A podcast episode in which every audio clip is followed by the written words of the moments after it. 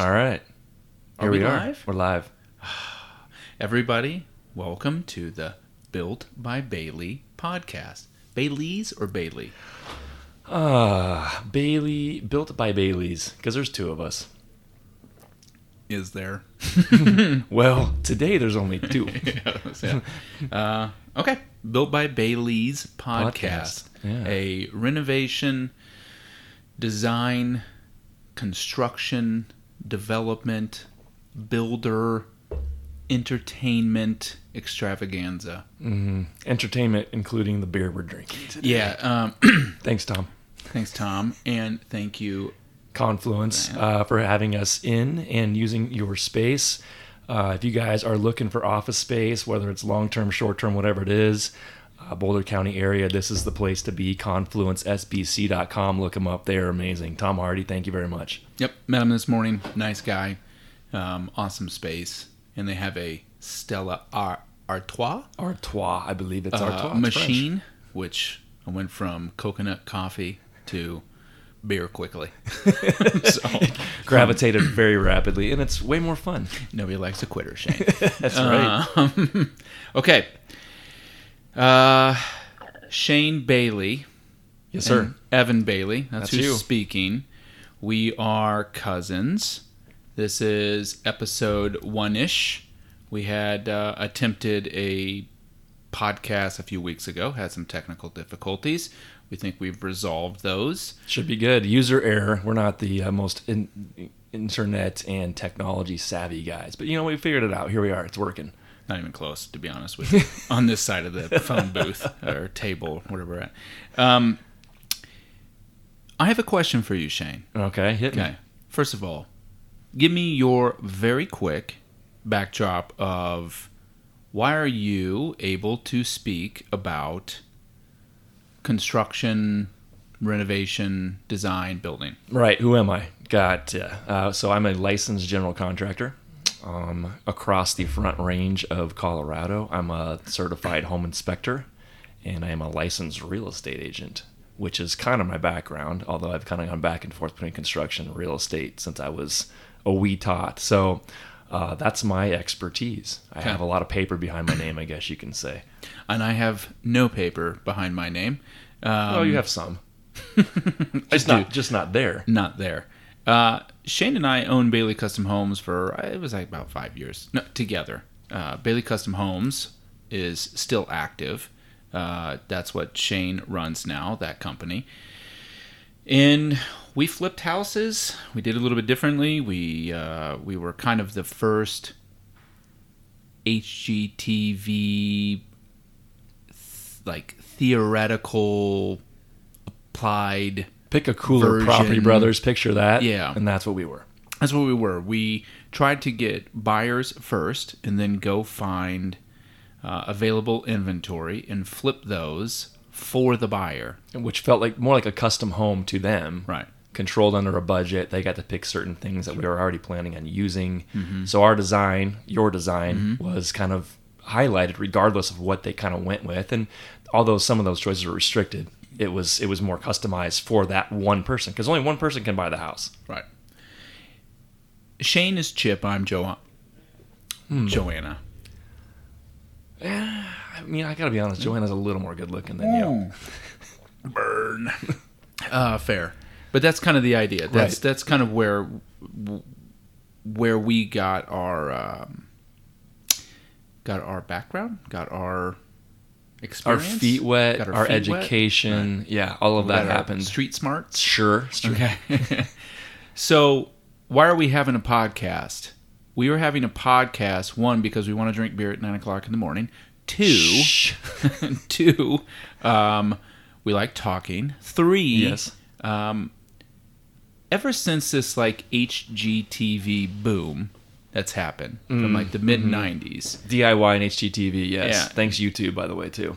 there has been a lot of I don't know new space. I feel like that has been created, uh, and new interest from consumers to builders and designers. I feel like it bred a whole new generation of renovators and designers I think they're also brought into uh, a space, this glamour and sexiness to it.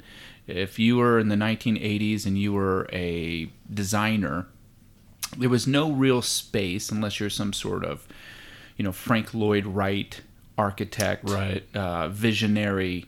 There was no fame associated with Right. No design, glam. Yeah. no glam. And HGTV kind of brought that to the table. So it kind of glamorized a little bit of this. Why, in your opinion, Shane, do you think that HGTV is so wildly popular? Because it is. it, it you know it it it attaches you to things you didn't think you were you could do before. It makes things easier to obtain in the construction world. Uh, a lot in the same way, you know, the relationship happens with people that have those reality TV shows. You watch these people doing just basic life stuff, but it makes it cooler because it's on TV and people can relate to that stuff. So they've dumbed it down per se. I would, you know, in some relation, and people because it's dumbed down, they've become more attached and and focused on. Oh, I think I could do that. Oh, that looks more fun. Um, things they couldn't or think about in the past. You know, just like Pinterest, it gives you an idea to get started, and on the simplest of, of versions of whatever project someone's doing, it makes it feel like I can do that, or at least part of that. And I don't know, it creates more of a, we'll call it a hobby for people, um, but it creates more of a hobby outside of their daily lives. And people love they. Everybody has to live somewhere, right? You got to you're under a roof of some sort, condo, apartment, house, ranch, whatever it is. They can relate because there are things within that structure they're living in that they want to do, and giving those ideas on TV kind of helps that. So it makes it popular, just like a reality TV show. You could become a star if you're on the show, like we were. Um, just kidding. Stars to our mothers. Yeah, I don't even know if that was the case. You know, it's an interesting thing. I've really thought about this over the last week. As even this morning, I leave the house to come up here, and and it's about a forty-five minute drive. So I'm in Denver. Thank you for coming up Yeah, here. of course. Um, I like to drive. Honestly, it's the Good only time you can drive around this city without True. traffic. Yes. Um, and even when I left the house, HGTV's on. Chip and Joanna Gaines is there, Yep. right? And it's this like Sunday morning binge watching. Yep. You know, sit around in your fat pants drinking coffee, and I think I think it's a weird combination. and I don't think it was intentional either. I you know it started with like trading spaces way back in the day. oh where- wow, yeah. you know, way back in the day. And I remember, I don't know, maybe being like 17, 16 or something like that. And I'm 41, so that gives you an idea. Oof, yeah. easy. Been a while. Easy. Um, and I remember watching that with my mom. Uh huh. And I'm like, home and garden television. Right. You know what? What my parents don't know is I drank a few beers last night and I'm feeling a little. I'll sit on the couch and watch some home and garden gonna recover television. with you without you Yes, knowing it. Yeah. and being fascinated by it. I don't know. I think in general, humans are, well, we are, we are naturally creative people.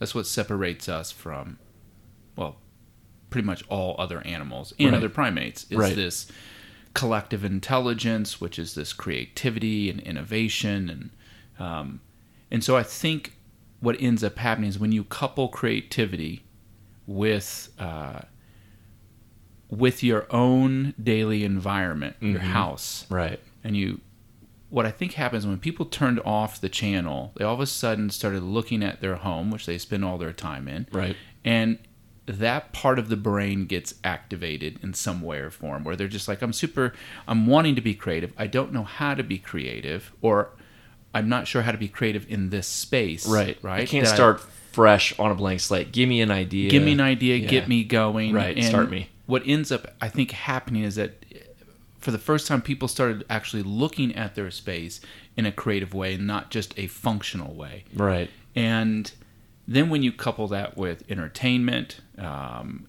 condensing it to simple understandings, uh, now of a sudden the population of people that can watch this feel entertained, activate some sort of creativity, um, and then try to reinvent their their space that they live in.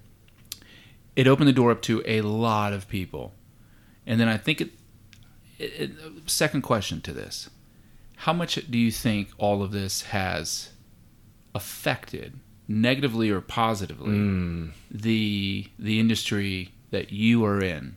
Yeah, uh, both negatively and positive. I mean, I see both ends of it. Um, for me, a lot of times it's more of a negative because it's like I said, it give you, you start with you know someone who's given an idea. They watch it on a TV show. It's dumbed down. It's made simple. And that includes cost of some project that they're doing because they fail to put all the numbers together. You know, so people are like, "Wow, you can do that all for a thousand dollars." No, you really you can't. But what they're trying to do is make a show, make it entertaining, bring you back. Um, so it's the same thing as if you jump on you know YouTube and you've got medical practitioners that um, are sitting in office and someone comes in and says, "I think I have this this ailment, this virus, this whatever, and this is how I need you to proceed to, to, to help me." And of course, the doctor, PA, whoever is sitting like, across "You're the room, going, dehydrated." you, you, you don't understand. You've gotten a piece of that story, Mm-hmm. but you don't have the whole story because I'm the one that's been trained, educated, licensed, whatever, to do this. They've explained it very simply for you so you can watch the show.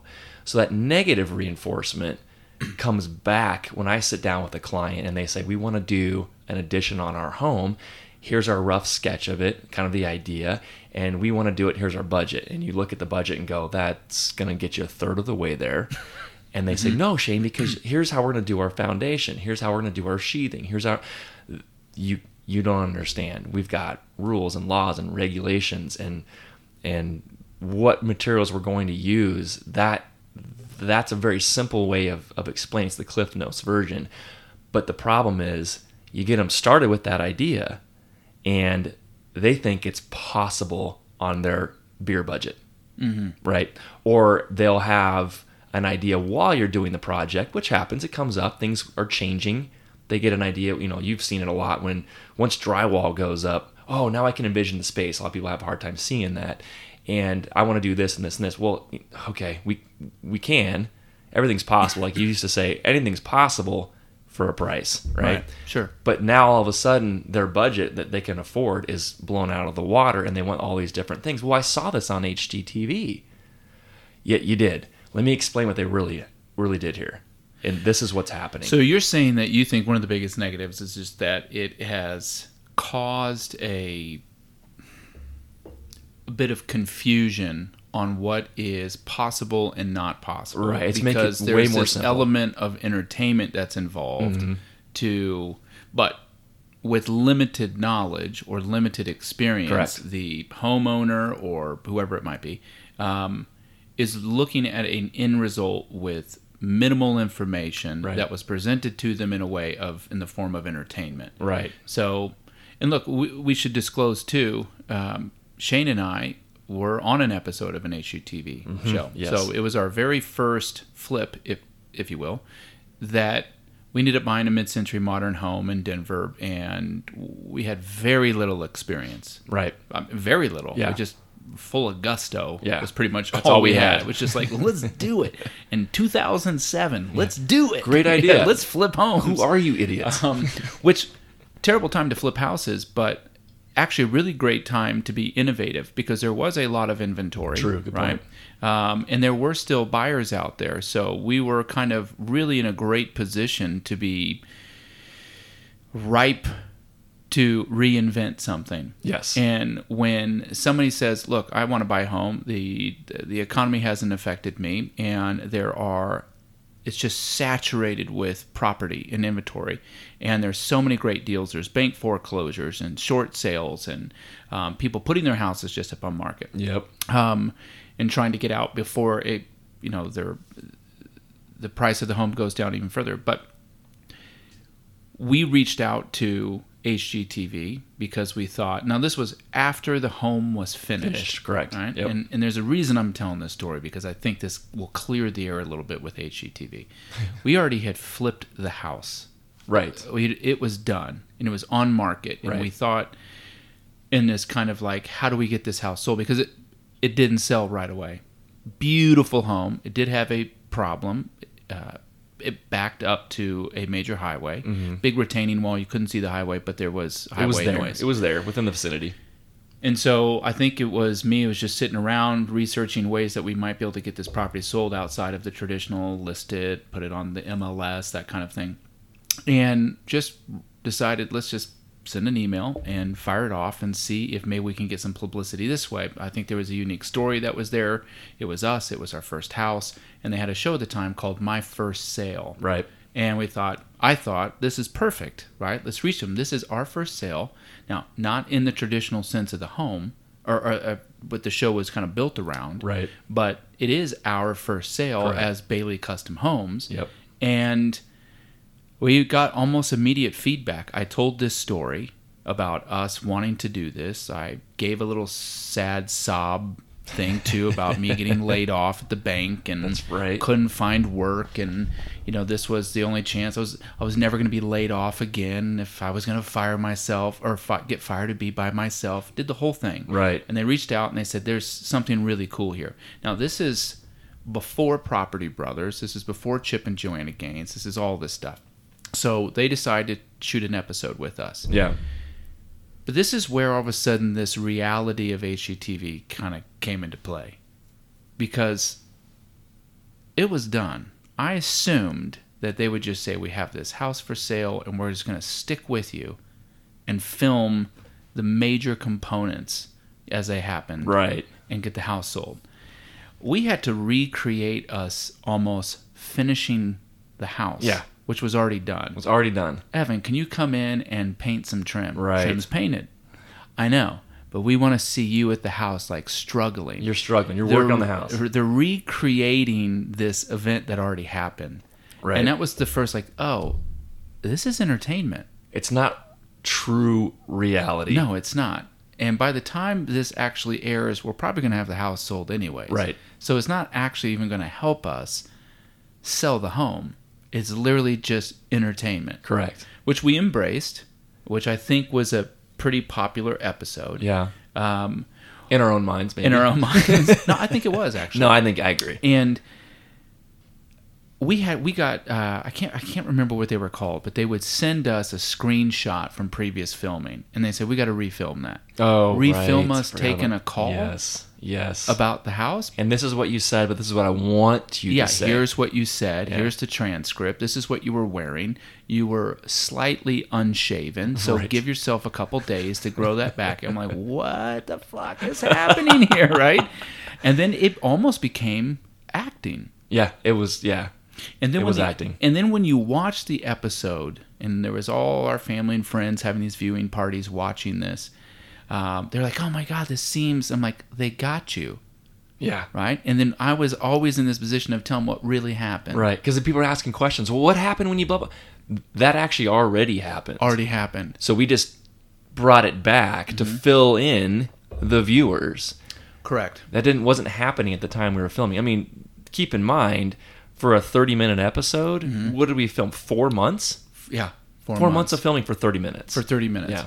and well, anyway, cut to cut to the end. It's this was where I realized, I think, that HGTV's platform was not intentionally manipulative, right? But it yeah, not intentionally. they are creating entertainment. Right. They want people to watch, and it's centered around, like for our episode, selling a home. Right. That that was just its foundation for its entertainment. Yep. It's no different than Survivor. It's no, No. different than you know uh, any of the reality television shows. There is some reality involved, but some of the uh, tension or drama is manufactured to be able to do it. But the end result is somebody sitting on the other side saying, "Wow, look how difficult it was for them to flip a home." Yeah. And the reality was, it was It was. difficult. Um, and one of our, we'll share this over the course of this podcast too. Um, it wasn't that we were offered to shoot another one, but there was interest on their part to say, Sure. look, um, if you guys take this model, because the model developed out of the necessity because we couldn't sell a home, Right. Right. To say, well, let's go get the buyer first, Right. Right, and then do this again. Yeah. When we talked to all the producers and all the people that were associated with the show, they were like, "Wow, this is actually a really novel concept, and this is really genius." And we want to maybe talk to you guys if if you want to look at doing an you know another episode. This, but there was no home for it.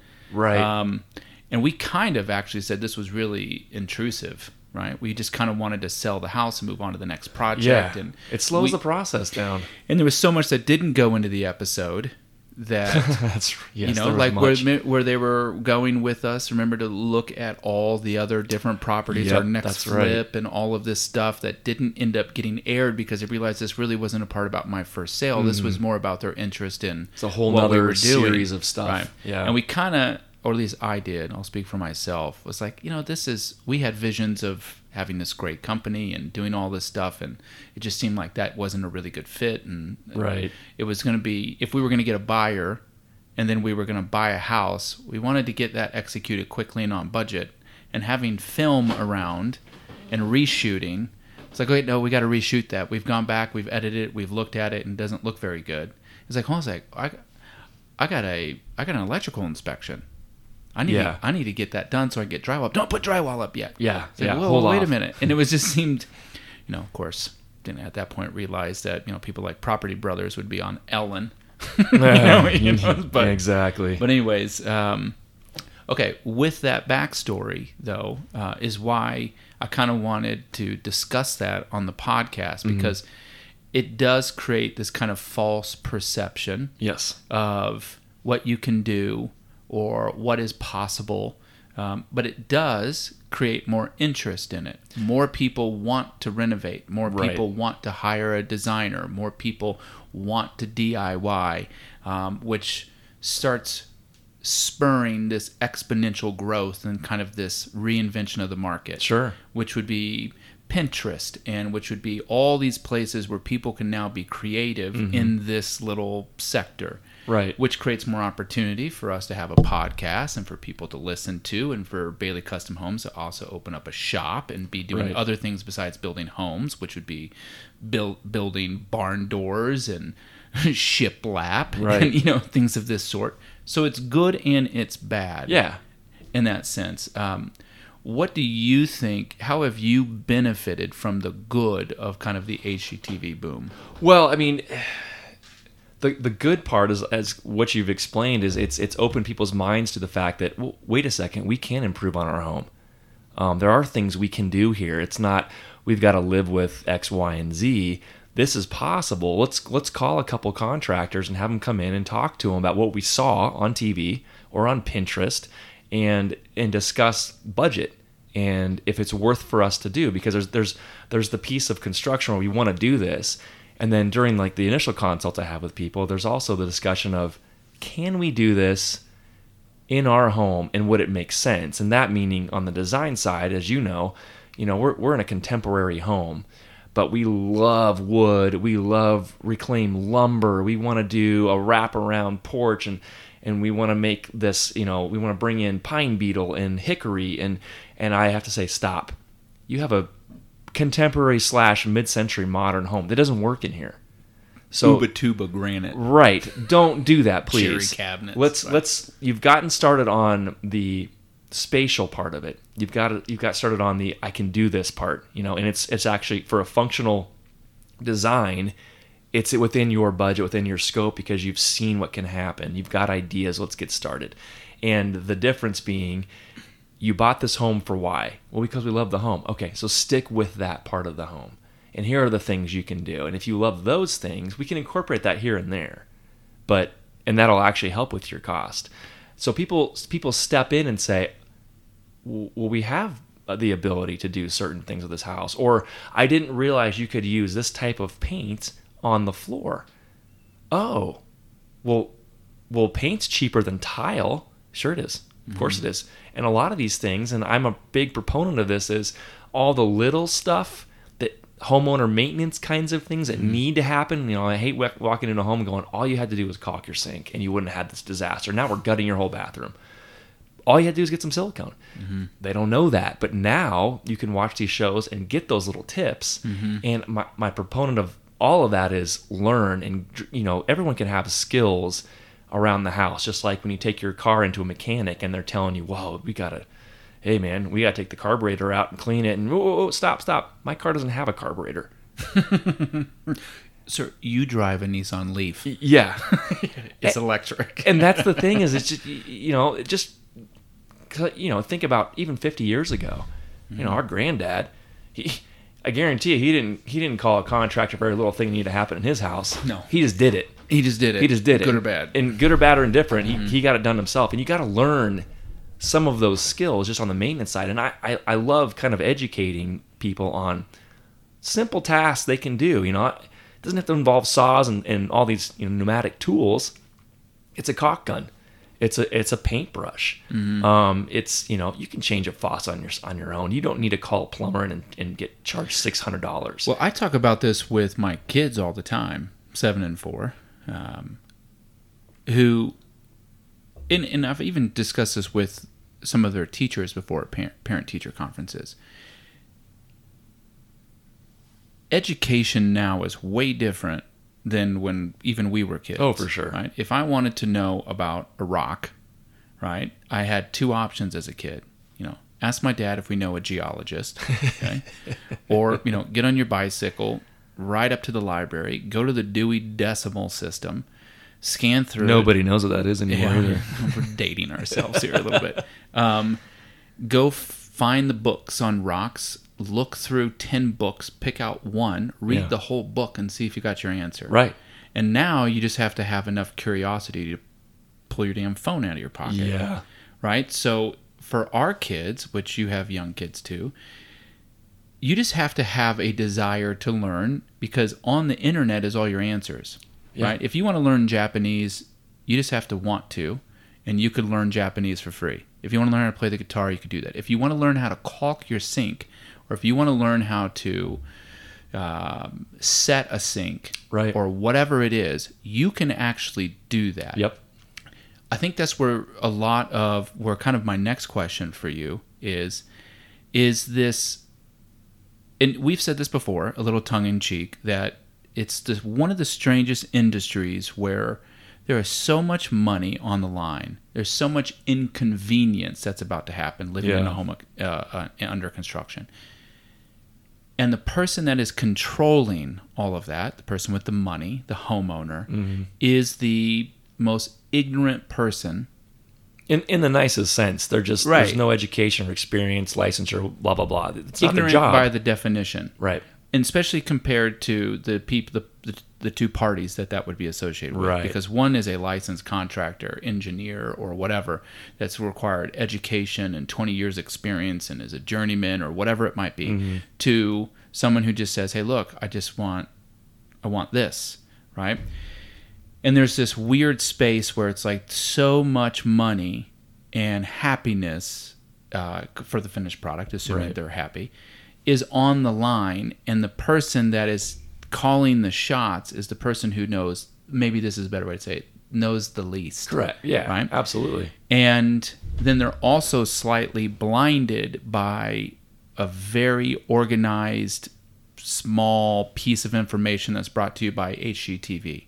Right? yes And it's like, well, okay, hold on a sec. There's a whole recipe for disaster here, or tension, or contention, maybe is a better word to put it, where now the homeowner is having this argument with a contractor or a builder, right? And it's this, and then that builder is trying to keep the client happy, but also tell them that they can't do that, or it's going to cost more money right and this is that that is something I'm very interested in is understanding that kind of interaction between it.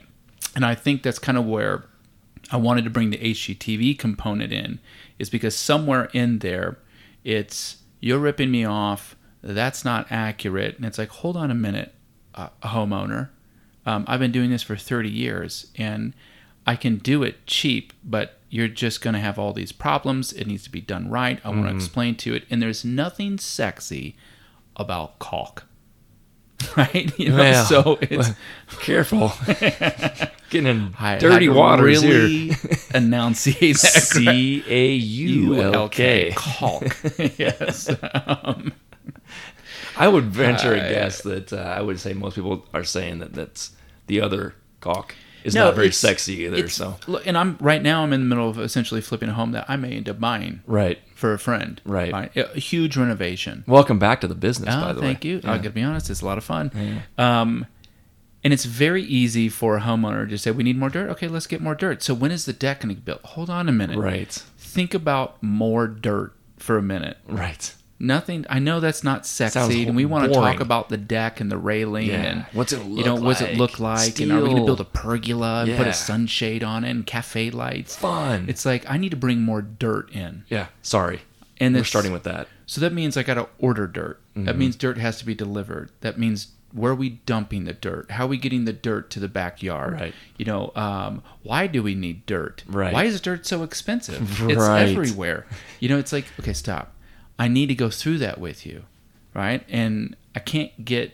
I have to grade it. I have to get grading on your house. I have to do the, and nothing's sexy about that. But No. this is where it's like, I, I have to cut a check now for five hundred dollars worth of dirt. Dirt's just in my backyard. Bill, my next door neighbor, can give yeah, me yeah. some of that. No, and no. by the way, the person who might be listening to this, you weren't acting that way. I'm using you as an example. you didn't. You didn't say that to me. Trust me. Um, but what share your experience with having to deal with homeowners when you're trying your hardest, and I know you personally, to really deliver the best possible product for their budget with them in mind and taking care of them, making sure it's done right. Um, and for those who don't know Shane, you couldn't get Shane to bypass code if you want to.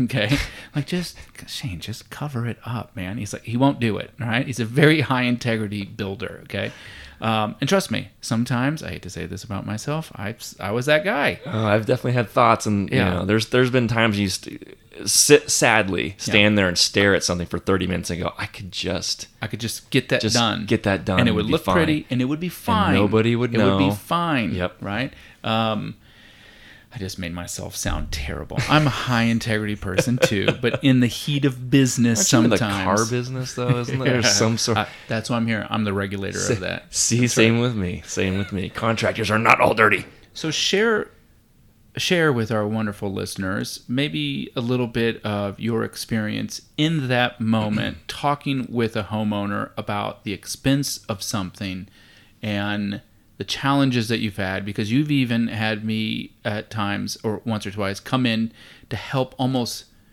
mediate Right. Outside third party viewpoint. Right. You know, you're not listening to the general contractor right now. You're listening to someone that actually has stepped aside and separated himself from the two parties Mm-hmm. and is telling you the same thing. Mm-hmm. Yeah.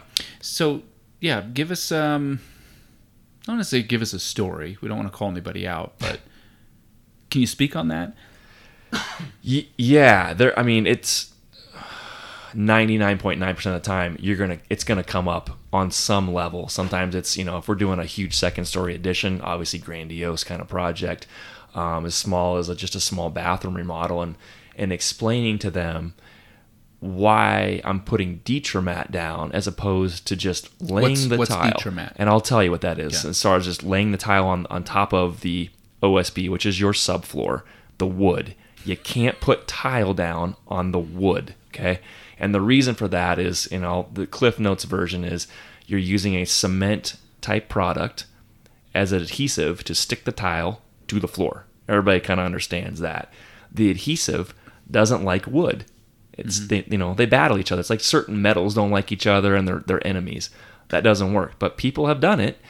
We've even seen times where people have laid carpet or, Or tile on type of carpet. On top of carpet. and how it didn't crack, pop, and rip right up, I'll I'll never know. True story. It it's shocking. Shag carpet. But people, and I'll say people because they aren't real contractors, have done that stuff.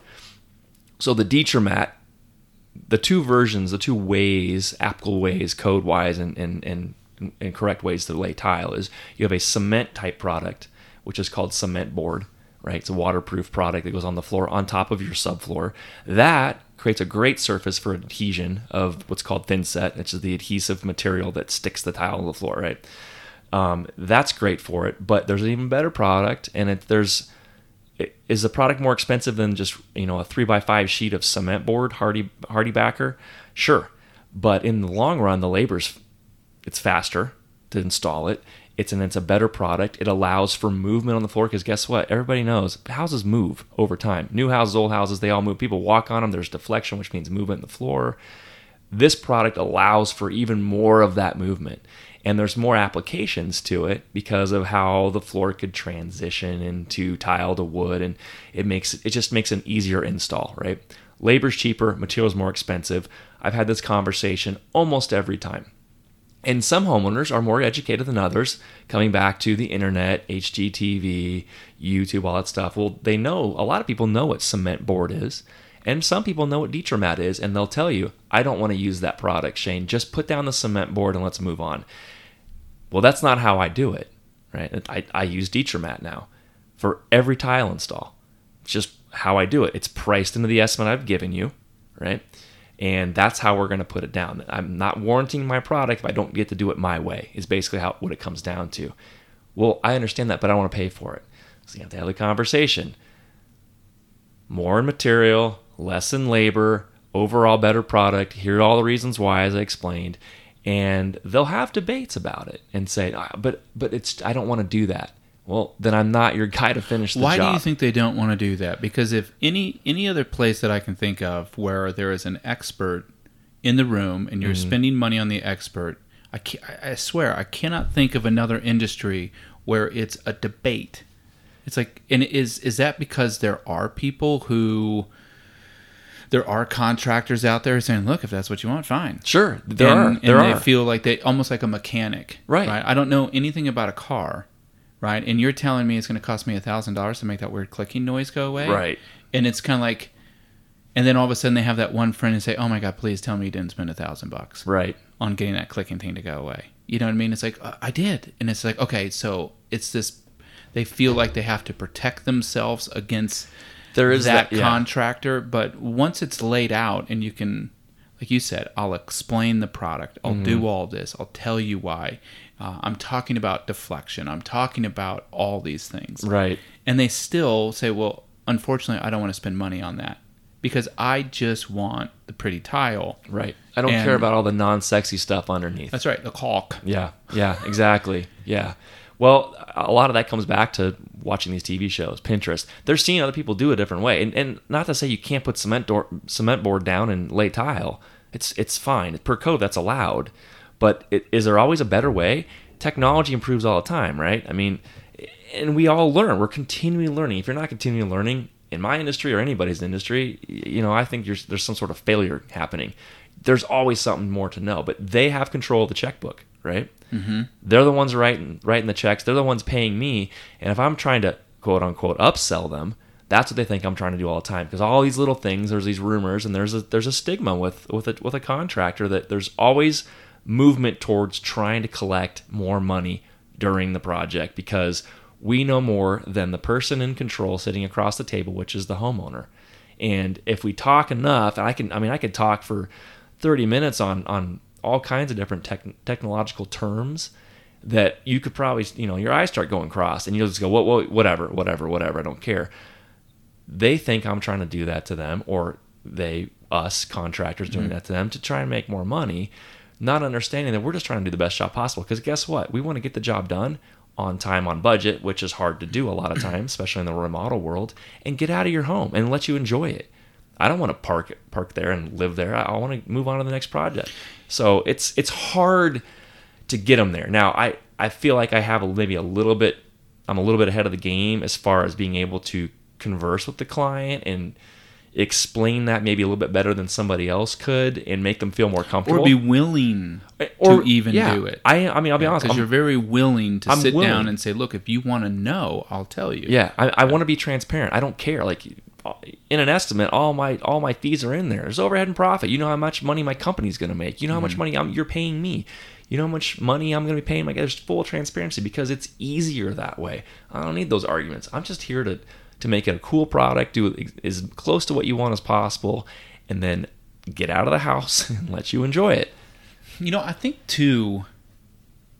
There's an interesting dynamic too with on the homeowner side where they don't understand that the contractor, the builder, the designer, the engineer, the architect is for profit, Right. right? And it's also something I think where there's, and, and this is also a lot of things that are service and sales in general, other industries. It's the same kind of problem, but I think it manifests more in this industry. Which, Yeah. by the way, I, I don't know if you know uh, what are the numbers like trillions of dollars. I mean, wh- how much is this industry? It's So- the, it's yeah, or tens of billions. Right. Yeah. probably even more than that. We can include new construction. Oh yeah, I mean you're hundreds of billions Yeah, at this point across the country. So that they are for profit, Yeah, and there's not just they're not just here to try to achieve your end result for your budget, right. right? That they need to make money on it as well. Why do it if you're not going to make money? And I find it also interesting. Now, we've kind of been talking about the homeowner quite a bit here, Right. And their ignorance, right? In the definition, we can look it up. Yeah. right. Okay. From Webster, But there is also on the other end of the spectrum is the ignorance of the contractor. yes, And you and I have dealt with this with subs all the time. hmm They are failing, in my opinion, in this regard. They're not good business people. They're good at a skilled labor. right. I'm What they've been re- trained to do. What they've been trained to do. But being good as as a business, and that's really what you are as an independent contractor. You're your own business. You Right. gotta, you have to pick what jobs you want. You got to have to decide how much they're going to cost. There's billing, there's accounting, there's invoicing, there's clients, there is branding, there is Yep. um, exposure so that way you can get more work. There's sometimes social media work. There is all these things that go into play, and they're not good at it. Right. I'm a plumber. Right. I'm not a business person. Right. Right. Um, and now I'm going to engage what appears to be in some sort of negotiation. And I'm a plumber. yes. I'm really good at this skilled labor. Yeah. I'm licensed to be a plumber. This is what I do. Right. That's like when, quick fun story. we are flipping a house in City Park, old historic home. We bought it at an okay price. We decided that we didn't have a lot of money before it became a bad investment. So we needed to try to get this house done, make the biggest impact and change on it as possible for, I think it was like 30, 40,000. Um, and we have to get it painted. So we decide between the whole good, fast, and cheap. Right. Right. At this point, new paint is more important. Right. Right. So we just need fast and, cheap. You're Yeah. not going to get three of those anyway. And we so- hire a, I don't know, very eager painter. Oh yeah, I got it. Here Yeah. comes the oversell. Right. I've been doing this for 50 years. Yeah, I can do it right? all. And then we agree on a price up front. And you know anybody that has worked on old historic homes, the amount of cutting in and trim work, just especially the prep work on just the homes. prep work included, it's pretty extensive Mm-hmm. to the point where it's like, wow, that's a that's all you're going to charge me. you're Are you hired. sure? yeah. Tomorrow. But as it turned out, he starts realizing it's a lot of work. Mm-hmm. Right. So now he's done painting finally, which took like Did he ever finish? no. Uh, Okay. Yeah. Okay. The, the house appeared to be painted, but as you walked around, like, oh my god, we're gonna have to redo all this, which became part of the negotiation. Now Right. we are more business savvy people. Right. And now I'm talking to a 30 year painter, Right. and he comes to collect his check wearing, I, I couldn't make this up if I wanted to, wearing, and apologize for the cussing, but I feel like it's appropriate, a fucking black belt, Black belt all around his shoulder. Around, around his shoulder. and I mean, and so I'm like, uh, we'll just call him John, Yeah. this example. John, what, what are you doing here? What's bud? up, man? come here to get my money, man. Uh, okay. Is that is that a black belt? What's around your shoulder, buddy? Yeah. It's black belt judo. Okay. Are All you right. going to class? Come here to get my check. Okay. I see what's going on here. Um, is this the way you're negotiating for more money? I mean, I did a lot of work. Okay, nope, that's all I needed to know. Yeah. I just needed to know that we're in a That's, negotiation. that's where we're at right now. Right. Got it. So instead of coming to the table saying, "Hey, look, I underbid this," and having a conversation and communicating with us throughout the course of the project, and just saying, "Look, I gave this price. Um, here's my hours. Here's what the labor is. I'm going to have to do more," and negotiate and inform me on what's going on. He decided to do all the work and then enter into some sort of negotiation, which he's clearly uh, not really prepared to do outside of the threat of violence. He, he thought Right. we'd just say, "Oh my God, let me get the checkbook now. I'm Yeah. scared." And and to further go into this example of um, being bad at business, I gave him a business decision in that negotiation. I said, "Look, here's what I'll do, John. I'll pay you the money you're asking for now, but it will be the last house you do." Right. So, and it was only like five hundred more dollars. It wasn't much. It wasn't much. No. I'll give you your five hundred dollars more now. Well, Bailey Custom Homes, which we had another house under contract at the time, Right. is about ready to do the very next home, and it will need a painter Inside and out. inside and out. Big job. So you can either take the check that you agreed upon now, and I'll give you that next job, which would be a pretty far stretch since you try to collect money from us with, with your judo black belt, right? But you know what? I would have. Um, or you can take the extra 500 now and we'll be done. Yeah. Never talk to us again. And he said, I'll take my extra 500. So Mm-hmm. I cut him the check. And then a week later, he called me and I said, What are you doing? He's like, Well, you said you had another house. No, no, no. We're done. You made your choice. You made your choice. We're done. That was a terrible business decision. Yeah. But as a person of s- integrity, I meant what I said. I didn't say it for any other purposes except to give you an option. So that's kind of what I'm saying. The homeowners, there is some. It's not even that they're at fault, right? It's just that I Yeah, think they're directly. misinformed. Right. Um, they also are bringing in some sort of fear-based, Fear-based baggage. which they should. Yeah. Right. They're Well, spending a yeah. lot of money. Pay attention on to what's home. going on. Like the two most important things for a homeowner, or or for a person, is their home and their family and their finances, Mm-hmm. and both of those are on the table. And then here is this also, you know. So with that, there's this engagement of negotiation they feel like they have to have with the most with the majority of the time with somebody who says look i'm having to negotiate with you now i'm having to communicate i'm having to be really open and transparent and try to help make you comfortable and those are all requests that are difficult for like in just this example a painter right. and I think that's where a lot of this tension happens. And I know that a lot of people who might be listening aren't necessarily builders and contractors. They might just be part of that HGTV community Yeah. that is just engaged and interested in this stuff. But I know this is a big pain point for um, my sister went through this and her, her boyfriend is a high-end remodeler mm-hmm. and she still went through it Right. at her house. And I just I'm not sure what the solution is to fix that, except maybe just trying to start having a conversation of people identifying better where they're actually at in this and trying to be more patient with each other and trying to understand this is somebody that's for profit and who is just trying to do a job and move on to the next one as best as he or she can. And the homeowner in this example has all this emotion built into it. It's Yeah. my home. This my is where I home. raise my kids. This is all my money, right? And that space doesn't give, I don't think, enough uh, attention. Would you agree with any of I- this? None of it actually. no. Give me another beer, no, monkey. You, right. Feed me more. No, it's it's that yeah, it's that's exactly right. Um, and and there is, like I said, there's fear-based baggage that comes with any of these projects. Now, if there's a homeowner, and this is, I wouldn't say more rare, but less less particular, I guess, that they've done several projects either in this particular home or you know they've done it in their last home and they have quote unquote some experience in how the process works. I would say that that fear-based component would kind of die down a little bit if they had a good experience. Now if you got somebody on the other end that's had a terrible experience they're going to tell you right away we had a horrible experience in the last contractor. I'm going to let you know shane all the things we didn't like about it. And they're coming at you like you're going to be part of you you know this person and you're going to be part of the same problems that were before. And so I have to start out with in, a defensive role, saying, "Hey, hold on a second. This is how I run my business. This is what we do. I generally come to the table with a, some sheets. Some of it's for homework for the client before they even hired me.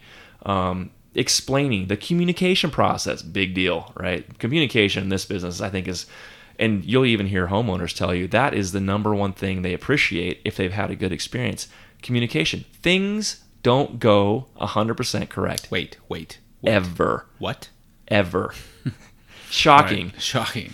And Shocking. people are laughing, saying, "Oh, we understand that." You don't, and here's why. Part of that homework process is, and you've seen this and you've done this. We sit down at the table at the beginning of the project, and this is assuming we've already signed a contract. Sometimes I even say it beforehand because I want to vet my clients too. Yeah, you vet contractors. We get to vet you too. Um, it's gotta it's gotta be a fit for both mm-hmm. parties. And I'll tell them, listen, you may say you love me right now. The interaction's great. We're having this, you know, sometimes they even pour me beers at the meetings. You know, we're mm-hmm. sitting there chumming over a beer. You're not going to like me as we get into the project. The further we go, the further down the rabbit hole we go, the more you're not going to like me. You're not going to like the process. It's dirty. It's loud. There's weird people in your house.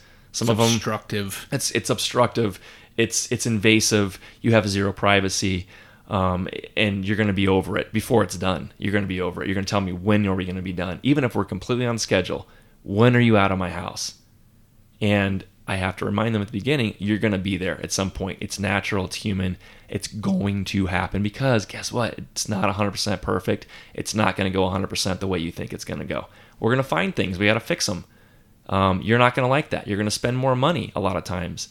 And they always smirk, especially when we're about to sign a contract, already had signed a contract, and they laugh. Shane, you're not like that. We, we love you. We, you're welcome in our home anytime. I appreciate that now. and sometimes I even feel like I need to record that statement mm-hmm. to play it back for them 65% of the way through the project, 80% of the way through the project, and remind them, remember when you said this? I told you. Now, bear with me. We're going to get you there. Doesn't mean that you want to cut my throat at the end, but there's a point where everyone wants to be done. And that includes us, right? We I just want to get out of there. I want to make it as close to the way that you want it as possible, and I need to get out of here. Mm-hmm. I had again Because that's good for your it's business. good for my business. Right. Exactly. I make more money that way, mm-hmm. and you're happy, and I get to move on to the next project. Mm-hmm. That's how we have to run this business. Mm-hmm. Whether it's one at a time, three at a time, five at a time, whatever it is, however, however you're set up to run that that construction business, there's a point where everyone needs to be done, and that's the hardest part. You know, and I remember when you know uh, we we started doing. I don't know. Maybe I can't think of what, what what house it was on. What number four or five or something. And I really had this like weird epiphany, even as somebody who is actually doing this as a business, Right. where that that space between uh, your rough-in inspections Mm-hmm. And drywall, Mm-hmm. and it just it's the worst because you rip everything out. There's these people in here. They're running wires, quote Right. unquote, through all of your two by fours, and you know electrical boxes are getting set, and you're just looking at you know framing, Right. and it's just, and then you're just like, "God, what? When do we get to like put the house together? Right. I want to see my house. I want to see what it is. And, it's there's just- there's days where people will come. You they'll come home. Now let's just Mm-hmm. assume that they're out during the day working, which I advise. If you work from home, figure out a way not to work from home for a while. um, but they'll come they'll come back, you know, at the end of their day, right? And they'll And walk. so what the hell? Ha- what happened today, nothing- Shane? Did Noth- anything happen? Were you guys even here today? Like, yeah, oh my oh my god. All right. Do you do you want me to tell you what's going on today? Oh yeah. Let me tell you a story about caulk. Okay, let me wait. Excuse me? what the fuck are you talking about? You walk them through it. Mm-hmm. Okay, well, let's see. I, I uh, we had to run 12 2 from the panel. We had to go to the bathroom. We had to go to the bedroom. I had to run.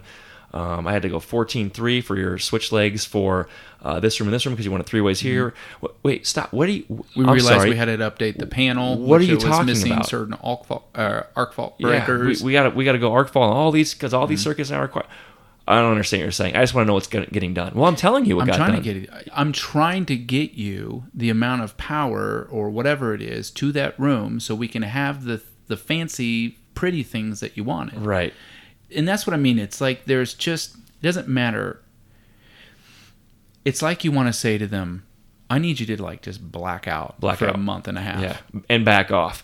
and and again, going back to the HGTV thing, I want you to focus on the reveal. right. Okay, I Right. just if this this is so much easier, and I did like a this little like deep dive on um, Fixer Upper, which is it, it was kind of like the most closest to honest HGTV show, right? And they really do try to tell you, please do not go to the property, Right. right? And also, you need to completely let go that Chip and Joanna Gaines are going to have total authority over the design, right? And it almost works better that way. Yep. Because in you just you see this thing that's really ugly or has all this potential, and then all of a sudden, and it's like that's what I need you to focus on. You remember the before, and now you're seeing the after. If you're there every day with your nose in front of it, some days it's gonna feel like nothing happened, or you're gonna find little defects in the texture on the wall. By the way, I'm over texture.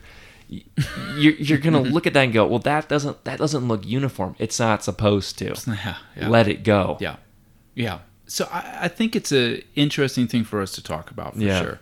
Um, and I think the idea that there's this huge industry that is has been, I think, kind of ramped up a little bit on steroids Mm-hmm. because of HGTV has also created this very difficult environment that I think is fairly new. Right. I don't think, and I don't know, I wasn't old enough, and maybe we could get somebody in here uh, as a guest that they can talk about renovation back in the 80s you know Oh, but yeah. it just to me feels Different like world. this was this is a lot of this is new Mm-hmm. um, and that contractors are getting more business i think uh, I, I think the ripple effect of it is huge maybe that's a better way to say it Yeah, I would agree with that. I think people sure. wanting to buy additional properties, wanting to buy investment properties, Mm-hmm. wanting to do this. That didn't really seem to be something that people did 30 years ago. There were a certain group of people that said, let's have second properties, let's renovate, let's now Airbnb. There's all this innovation that happens where people want to get involved. There's shows that support it.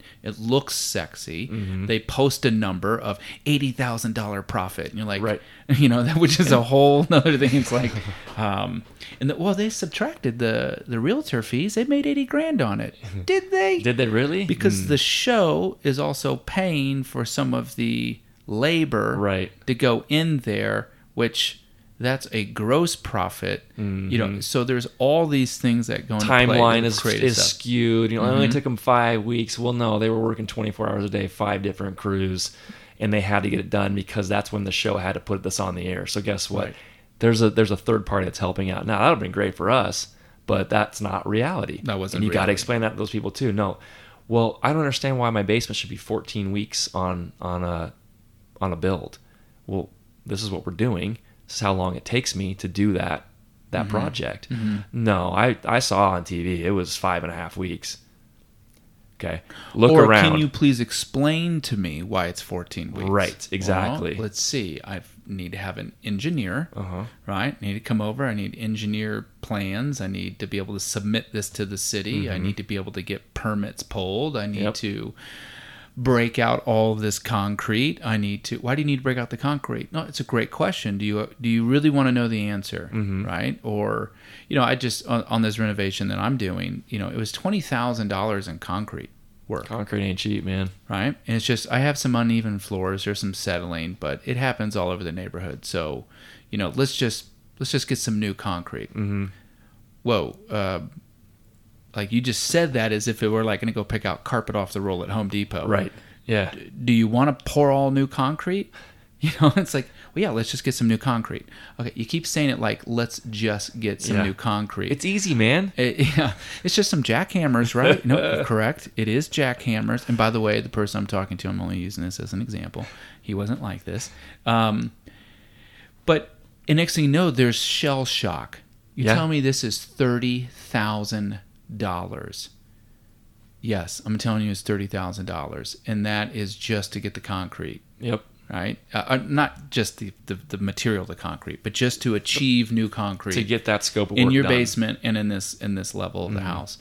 And it's unless that person's willing to sit down and try to understand that, um, then it creates huge contention which is all of a sudden you're putting a contractor in a very difficult position. Yeah. To try to explain to you something that he's he or she knows or understands over a 30 year period with licensing and testing and all of this stuff um, to get you just because it's not about concrete all of a sudden it's about 30 grand Right. and 30 grand and it should be about 30 grand because that's a lot of money you know to to a homeowner and it just creates the weirdest environment.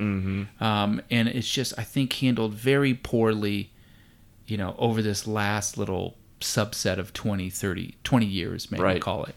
And i think it's then started to build unfair stereotypes of contractors to homeowners and homeowners to contractors.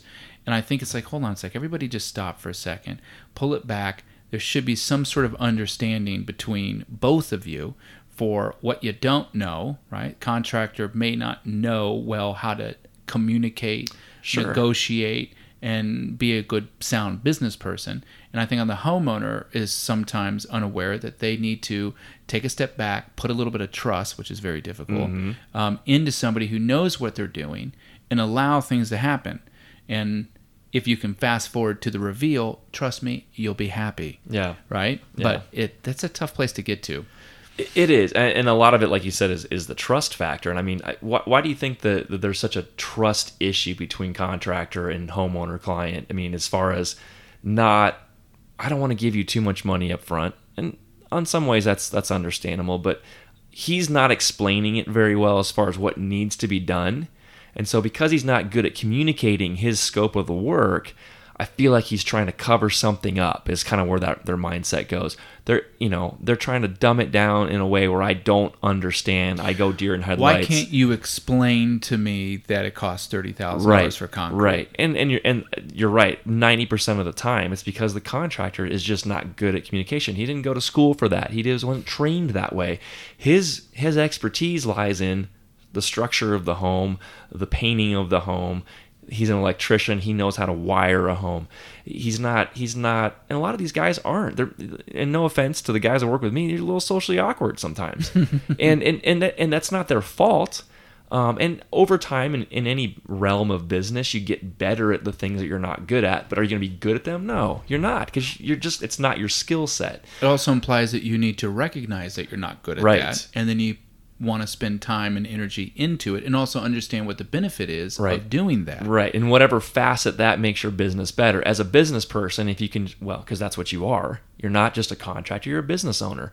And if you don't know those things, or you're not good at those things, you need to implement it or facilitate a way to get better at that by working hard at it and training yourself, or by bringing somebody else or something else in to make it better and more efficient and better at you know communicating that scope of work to the client. Because if you can get past the trust which i've realized over the years if you get them to trust you then and you can communicate that then you're you're good. Anything that comes up it's easy to explain. They trust you're going to fix it. Mm-hmm. And i understand it's it sucks it's going to cost more shane but here's your check. Thank Right. you. Right. and and that alone will just push a project for both ends of the part both parties both ends of that into a much more comfortable finish. And that's i think the key in this business at least is just if you can get to the trust and the communication but the but the homeowner has to be just as good at listening and learning how to listen because a lot of homeowners aren't good at listening.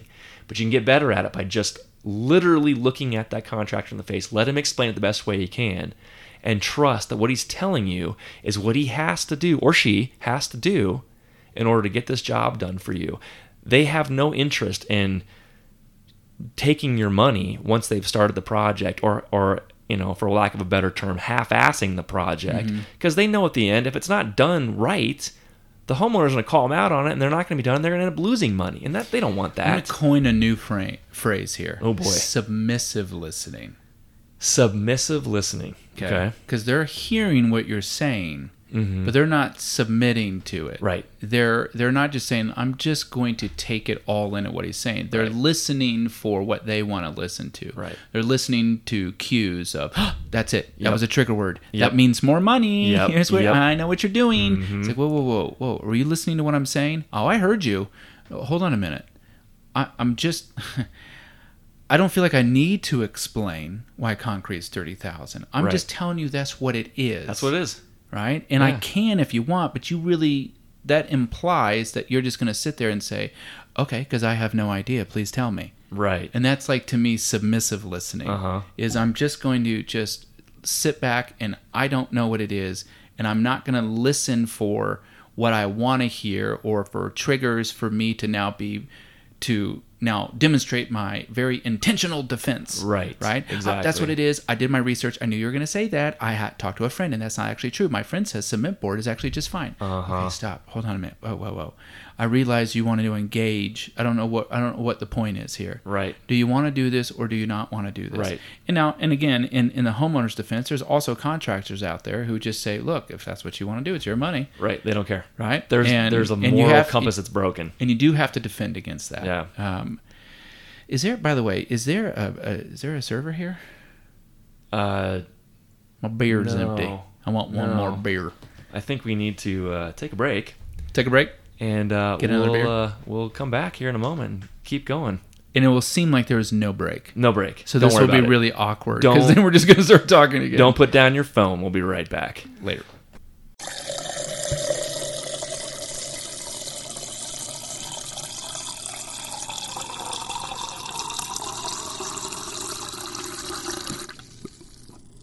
All right, here we go. We're back. We're back.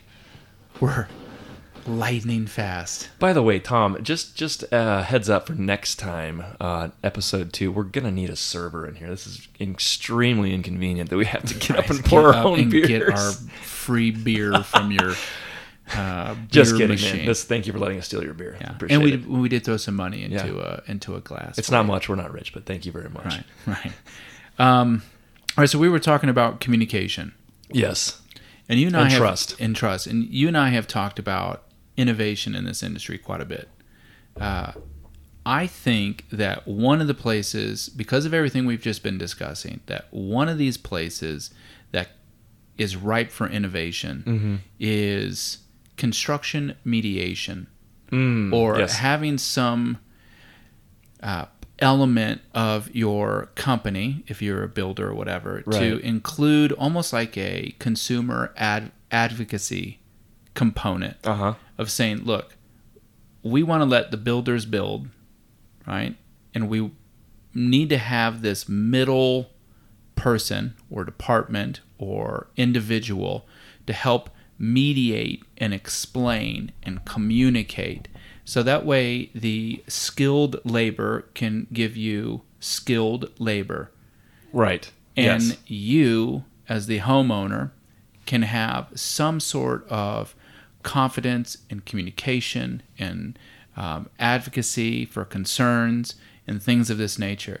I'm not sure exactly how to put that together because that person has to get paid, which means cost of funds go up, which means your project becomes more expensive. Uh-huh. And again, that goes back to what we were talking about before. It's whatever you, you can get the experience you want for the amount of money you want Yes. right? And somewhere in there is a need, I think, for this construction mediation or consumer advocacy where communication and openness and disclosure is a part of the process. Because I think that process, you can't avoid not having it. No, you can't. Those are the two bulls butting heads, like we were talking about. But is there room for something like that in the industry? And if so, how does that happen? Uh, if you're just a plumber, right, bidding on a job, Right. you're not going to hire someone just to communicate. No. right? No. So Cer- well, no. it could be done in big firms. It could be done in you know a Richmond Homes type thing. Sure, and they have that. and they probably have it. Yeah. But most people don't go through Richmond Homes to Right. build a new home. And- yeah, they I call up the they. Not there's anything wrong with Richmond. Um, Well, they're, uh, never mind. not our cup of tea. um, actually, great business model. I shouldn't even say that. They make lots of money. They make lots of money. Um, I look forward to your email to tell us to stop talking about you. If you want to come on and talk about Richmond, feel free. Give Actually, you know what? If you don't like what we're saying, come on on the podcast. Come on the podcast. That's right. Come just- talk to us about it. debate. Um, how do you think you? Okay, so we talked a lot about identifying that. How do you solve it? Whew. That's the sixty million dollar question, I think. I mean, that's that's where we're at. So you're saying if here. we figured out right now we need to not air this podcast and we'll go do I it. don't think we want to tell anybody. Intellectual property. Intellectual property. Uh, okay. No, in order to make everyone's li- in order to make this business better, to to get rid of the stigmas. Um, What are the stigmas? this, Let's well, we've- identify We've, we've talked about. There's a trust factor that's a big issue. that the contractor is trying to take your money. Correct. The contractor has the intention of making it appear the work is done, even though the work may not be Right. satisfactory. Which means cutting a lot of corners for shoddy work. Which just side point to that real quick. That actually takes in most cases more time and energy than it is just to do the job correctly. I just, agree. Just just just understand that. Like the the more we have to think about how not to do it right, we're not saving any time or money. Trust And me. And by the way, cutting corners also has the wrong connotation. yes, it does. We strategically cut corners. Yes. When we were doing our builds, but that doesn't imply that we weren't doing good work that was um, like against code. Correct. we were finding ways to deliver the same quality of product less expensive. Yes. And in that sense, we absolutely cut corners. We cut the dollar bill corners we off. We cut the Yeah. dollar bill corners off. That was part of the innovation. Yep. If we wanted to make profit, we had to find ways to cut corners. Right. And I think that also, well, actually, we could probably talk about that for an hour. Yeah. It's how the places that we even found ways to deliver a product where on that reveal, Mm-hmm. like, whoa. And then you say, yeah, here's the best part. Then I'm like, that kitchen only cost 15 grand. Right. What? How is that possible? You cut corners. hundred percent, we cut corners. course, but not, in the way, you you're thinking of it. Okay, um, and it took a lot of brain power and energy Yeah. and time sitting around and research and how many times we sat down in rooms and just saying, "How can we do this? How can we do this? How can we do this?" And then we have an idea, and then we'll say, "That's a fucking horrible idea." Right. Right. That's a terrible idea, and that creates all these problems. So there is cutting corners. But Mm-hmm. anyways, that contractors in the other sense cut corners, like in that bad connotation. Right. So that would be something. What about in the homeowner, the home to the contractor, the homeowner? What are some of those kind of that they that they are never going to agree to anything that they're always going to try to get you to do it for the cheapest dollar amount? Exactly. What are some other ones that I mean? You can probably speak about this. What What are some of your bad stereotypes of the homeowner? Well, I mean, Not that you agree with them, but stereotypes. Sure, sure. I mean, ho- homeowners uh, in the in the again most dictionary um, elated sense Mm-hmm. are very ignorant, um, and the the worst ones, and I'll say the worst ones in the most loving way, are the ones that have just enough knowledge to be dangerous, Mm-hmm. as as we've said in the past. Um, engineers are tough clients. And I'm saying engineer like real engineer. No offense to the guys that program, that's wonderful. I can't do that, but software engineers um, are not engineers in, the, in this true sense of the word. Structural engineers, uh, civil engineers, um, those are probably the hardest clients to deal with because they think they do understand construction, and they're very smart and people. they're still ignorant. Th- and they're By the way, very I think we've used this word enough. We should read the definition. yes. Go 'Cause I- ahead. I- you got it up. I got it up. Ignorant, lacking. Whoops. La- oh my god. Technology. Speaking of ignorant, Yeah. fair. Um, lacking in knowledge or training. Unlearned. unlearned. There you go. So this is again the HGTV, and like you're even talking about it with engineers. Yeah. I'm even you at this point is so, at some level ignorant on some engineering. Absolutely. You couldn't say, "Look, I'm going to go design a 60-story building I, that's in why downtown." engineers are licensed. They have to, yeah, they have to be licensed. I'm Right. not. I didn't go to school to be an engineer. So, if those are the stereotypes, and if and a lot of money and happiness and your home is on the line, in mm-hmm. someone's business and career, and you know, as and the contractor or the builder in this example, um, and they're making money just to support their life outside of framing a wall or plumbing, Right. And their happiness is on line. There's a lot on the line, um, and so if all those stereotypes and all those concerns are bubbling up at this this precipice of contention, Mm-hmm. how do you solve that? Here, here's what I've done. This is, you know, and I just got another idea, another side note of of sticking to stereotypes, you know, between contractor and and homeowner. Uh, it just makes me think of Dude Perfect. Could do a, a whole YouTube channel on, or at least give them the idea of, of, of contractor stereotypes and homeowner stereotypes. Because Mm-hmm. I think that th- down the road we should do a show on that and even bring a couple homeowners on, maybe past clients, I, you know, to, to kind of explain those stereotypes and how you can break them down. But where I've gotten to the, you know, to a level where I feel like I can kind of avoid some of that stuff. Um, well, one, listen to our podcast more. And maybe you'll learn something. Maybe you'll learn something. Um, two, no, s- sitting down with the client again at the beginning. I encourage them, or I will just because you know I want to do it this way. I'll bring a notepad in for them to take notes. You're going to class. You're going to sit down. I'm going to try and educate you as much as I can on a very very quick kind of Cliff Notes version level of of how this project is going to go, and I'm going to explain things. Then you may or may not understand. You're going to write those things down if you don't understand as questions that could come up you want to communicate every piece of what's going to happen. Like I said, you're going to, you know, it's going to be dirty. It's going to be loud. You're going to hate me. You're going to, it's going to be over budget a lot of times. You're, you're going to want to change things. It's going to cost more money. You, you sit down with them at the beginning and you encourage them to actually partake in this process. Because a lot of homeowners, another stereotype is they want to tune out. They just want to walk away. Just get it done. I don't care, Shane. Well, guess what happens when they say, just get it done. I don't care. All right. You have, you know, I've been told I've had free design process in the past. Just you're the expert, man. You you just make it cool for me. I mean, I, I can't tell you how many times I've heard that. And I everybody's got their own opinion. I make it cool for what I think is cool, right? I like certain things, certain colors, certain lumber, certain, you know, flow of the home, whatever. Guess what's going to happen? They're going to see it, and what's the first thing they're going to say? That's not cool. Ah, that's not cool. What do you? I said you said cool, Shane. I hate this. Yeah. You you can't. You hate. Hate's a strong word. I never way. said that I wanted underlit onyx countertops for a glow effect. Yeah, this is so That's so cool, man. This is this is gross. Yeah, right.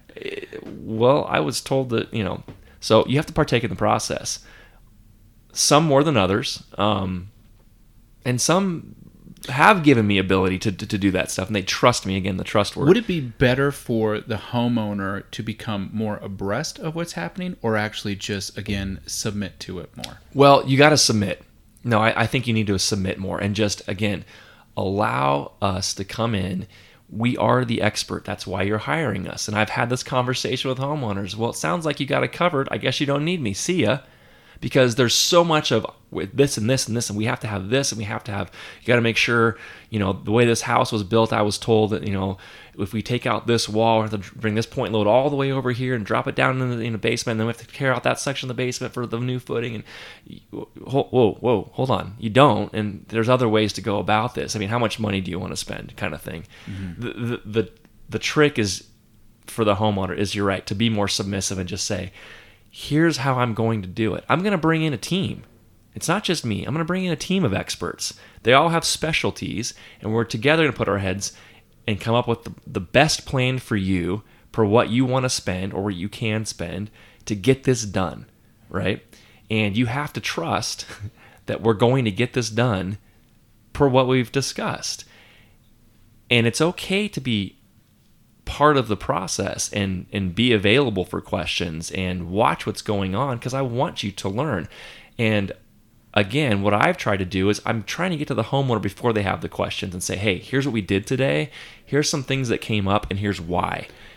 And if I'm getting there before they have the questions, it's a good thing because there's more trust. Shane is staying, saying everything to us. There's transparency involved here. He's letting us know everything that's going on, and he's he's available to us when we have those questions as opposed to they call me i don't answer the phone.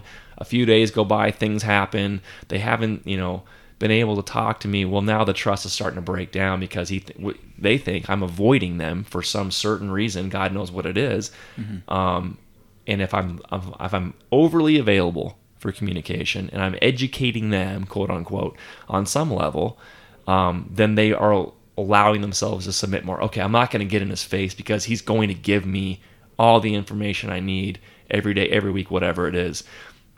And if they've already put themselves in a position to allow me to do that, becoming more submissive, then the communication, the trust is on point. I definitely look. I agree. I don't think they're. You know, I kind of framed the question in a way that maybe there was this like position available mm-hmm. to help mediate between the two. But I think part of the solution, I guess, it's more of a question of who has the responsibility to help try to make this better. Is it the contractor has more responsibility, or is it the homeowner has more responsibility? And I think it's a little bit of both, mm-hmm. obviously.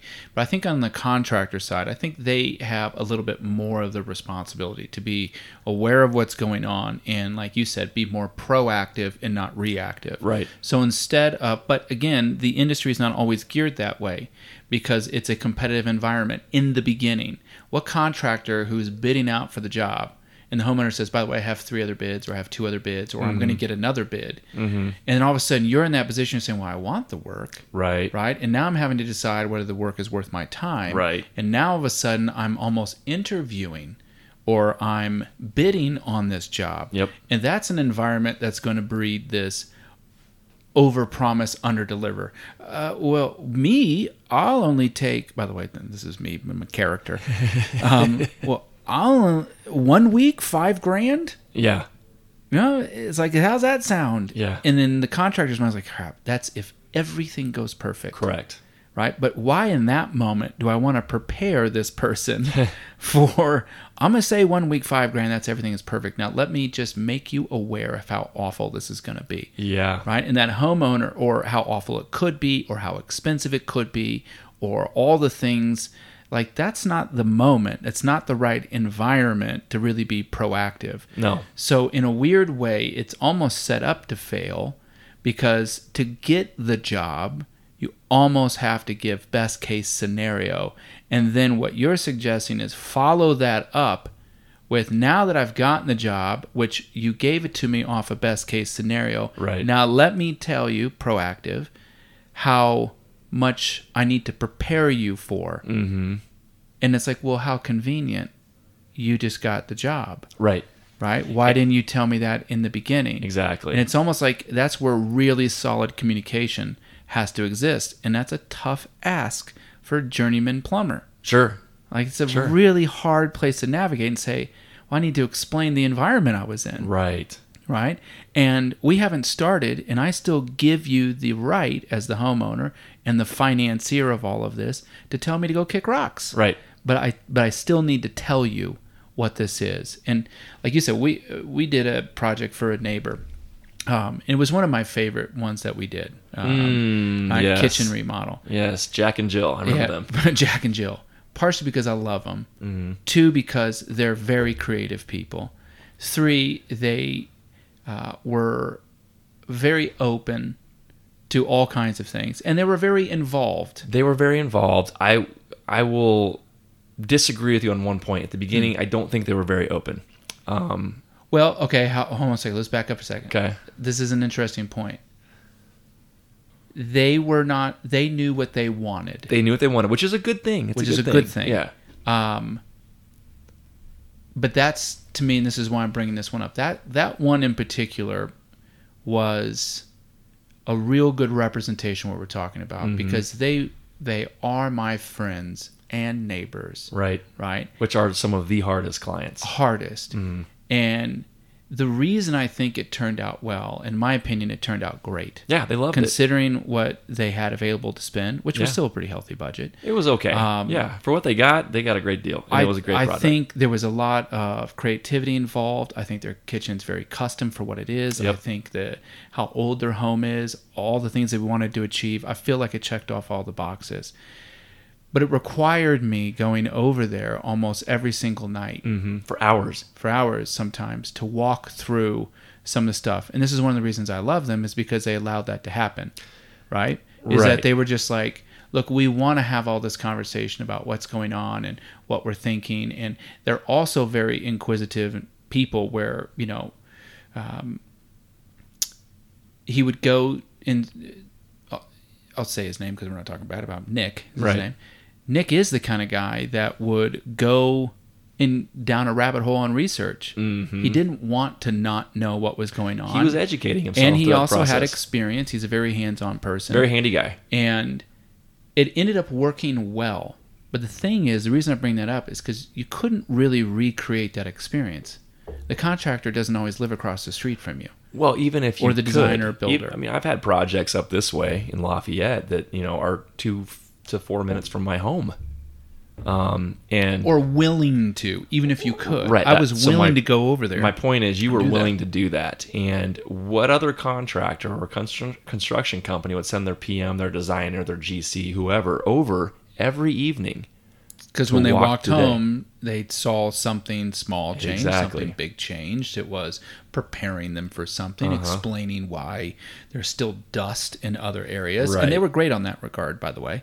Um, but again, they were also the ones like, no, it's okay. We understand. They were went so far, they made a little temporary kitchen down in the basement. Yeah, Like they were prepared. They, they prepared themselves for what was going to happen. And that was one of the first times we really had that conversation up front, Mm-hmm. right? You're going to love the reveal, right?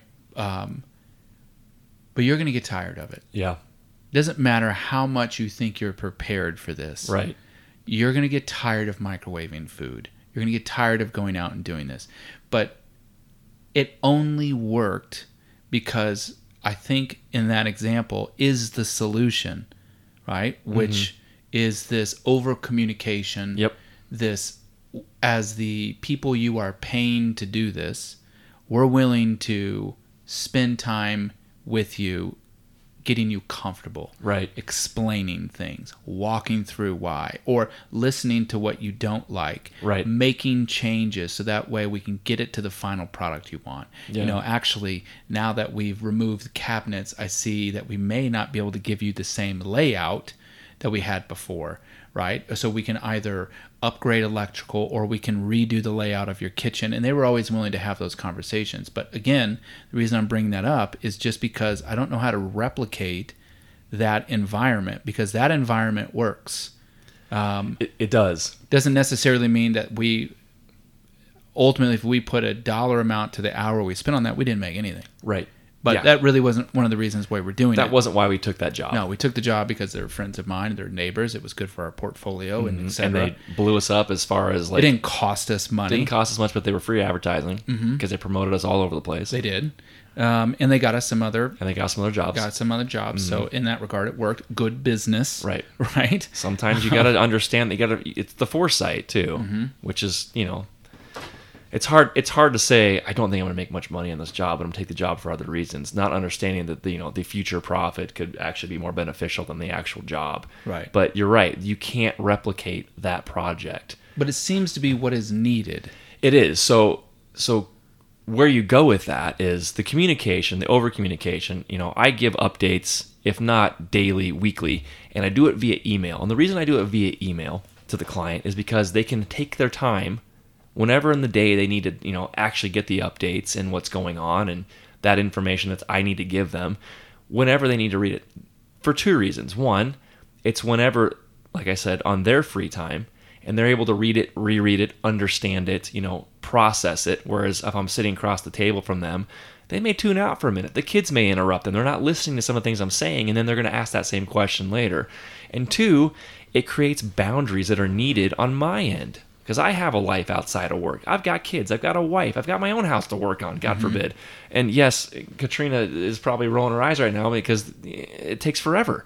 She's always rolling her eyes I- at you. bud. well, there's many reasons for that, but on this particular one, it's because I Why is can't. that guy taking a nap in the grass? What in the? F- what is wrong with him? But but yeah, I got shit in my own house. I got to take care of. Um, oh, heaven forbid, I want to have some. I want to recreate. I want to have a beer in the evenings. I want to go ride my bike or go skiing, whatever it is. Establishing boundaries is very important for client versus contractor because they give you more respect as well. And I've learned that over the years you've you've used this term in the past. You know, don't mistake my kindness for weakness. Um, and I've been good, not good at that process. Um, I've learned how to. I've gone back and forth. I've realized, oh God, I'm letting them walk all over me for those reasons. If I don't establish boundaries, I'm going to get texts and phone calls at nine o'clock at night. You know, seven thirty in the morning on a Saturday morning, which is what you were doing with with those clients, with Nick, and in some ways be, because of the relationship, you allowed that boundary to be crossed. Mm-hmm. But again, you can't replicate that because there's no way in hell I was going to go over there and sit down until 10:30 at night and have those conversations of questions that needed to be answered. but it's it's not going to happen. And if it's going to happen, you're going to pay out your ass for it. I think that okay, so that brings up a good point. I think that's why it seems like such a simple solution. Communicate, right? Right. But again, it's just like, well, so we need more dirt. Sure. It's like, okay, hold on a minute. What do? But when we have to organize all of this, right? Mm-hmm. Me communicating is time that I'm spending on your job, Correct. and you're paying for my time. So Once I open that door, I'm on the clock. Right. I'm on the clock. Mm-hmm. And I think, too, this is why contractors and builders don't do it.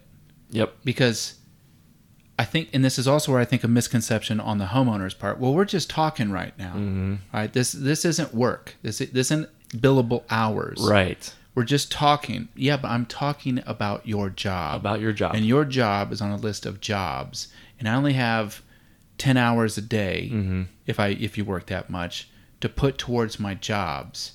So it if if that wasn't billable hours, then psychiatry would be free. right. Right? You Yeah, know, and so would lawyers. So lawyers, exactly.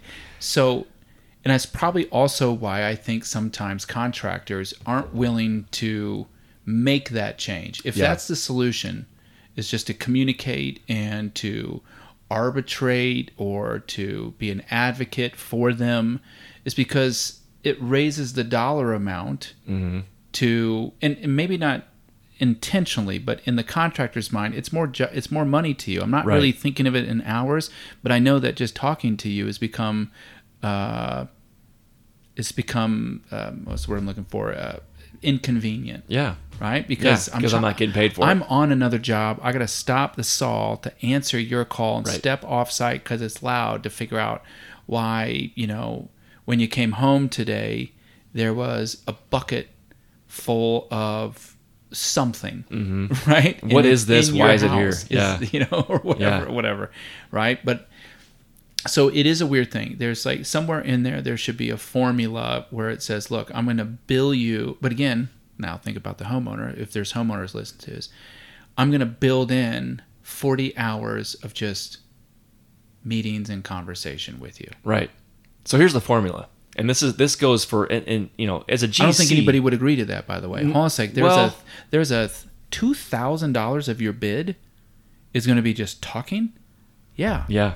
Yes. Yeah. Well, I, I'm trying to get this as cheap as possible, and if I'm looking at places to cut, let's just not do that. So you're not going to have any questions then throughout the process. Right, you know, this, right. this is, these are the kinds of things that that at the beginning of the project you've got to lay on the line. And if someone's not willing or doesn't like what you're telling them, again, we're vetting the client as much as they're vetting us at the beginning of the project. And if there's hesitation on their end for some of those things, you don't want the job because you're not actually making money. And that's there's this whole breakdown. We'll have plenty of podcasts talk about the actual numbers, and you get to run through all these things and kind of explain what that means. But from a Cliff Notes version again of, of how not for a GC, it's easier for me to put on paper those hours and that you know that fee that I'm getting paid. It's my GC fee, and what I do is I explain. Okay, here's this project is to take six months, and we're doing all these different things. This is my GC fee. This is my salary to be your general contractor.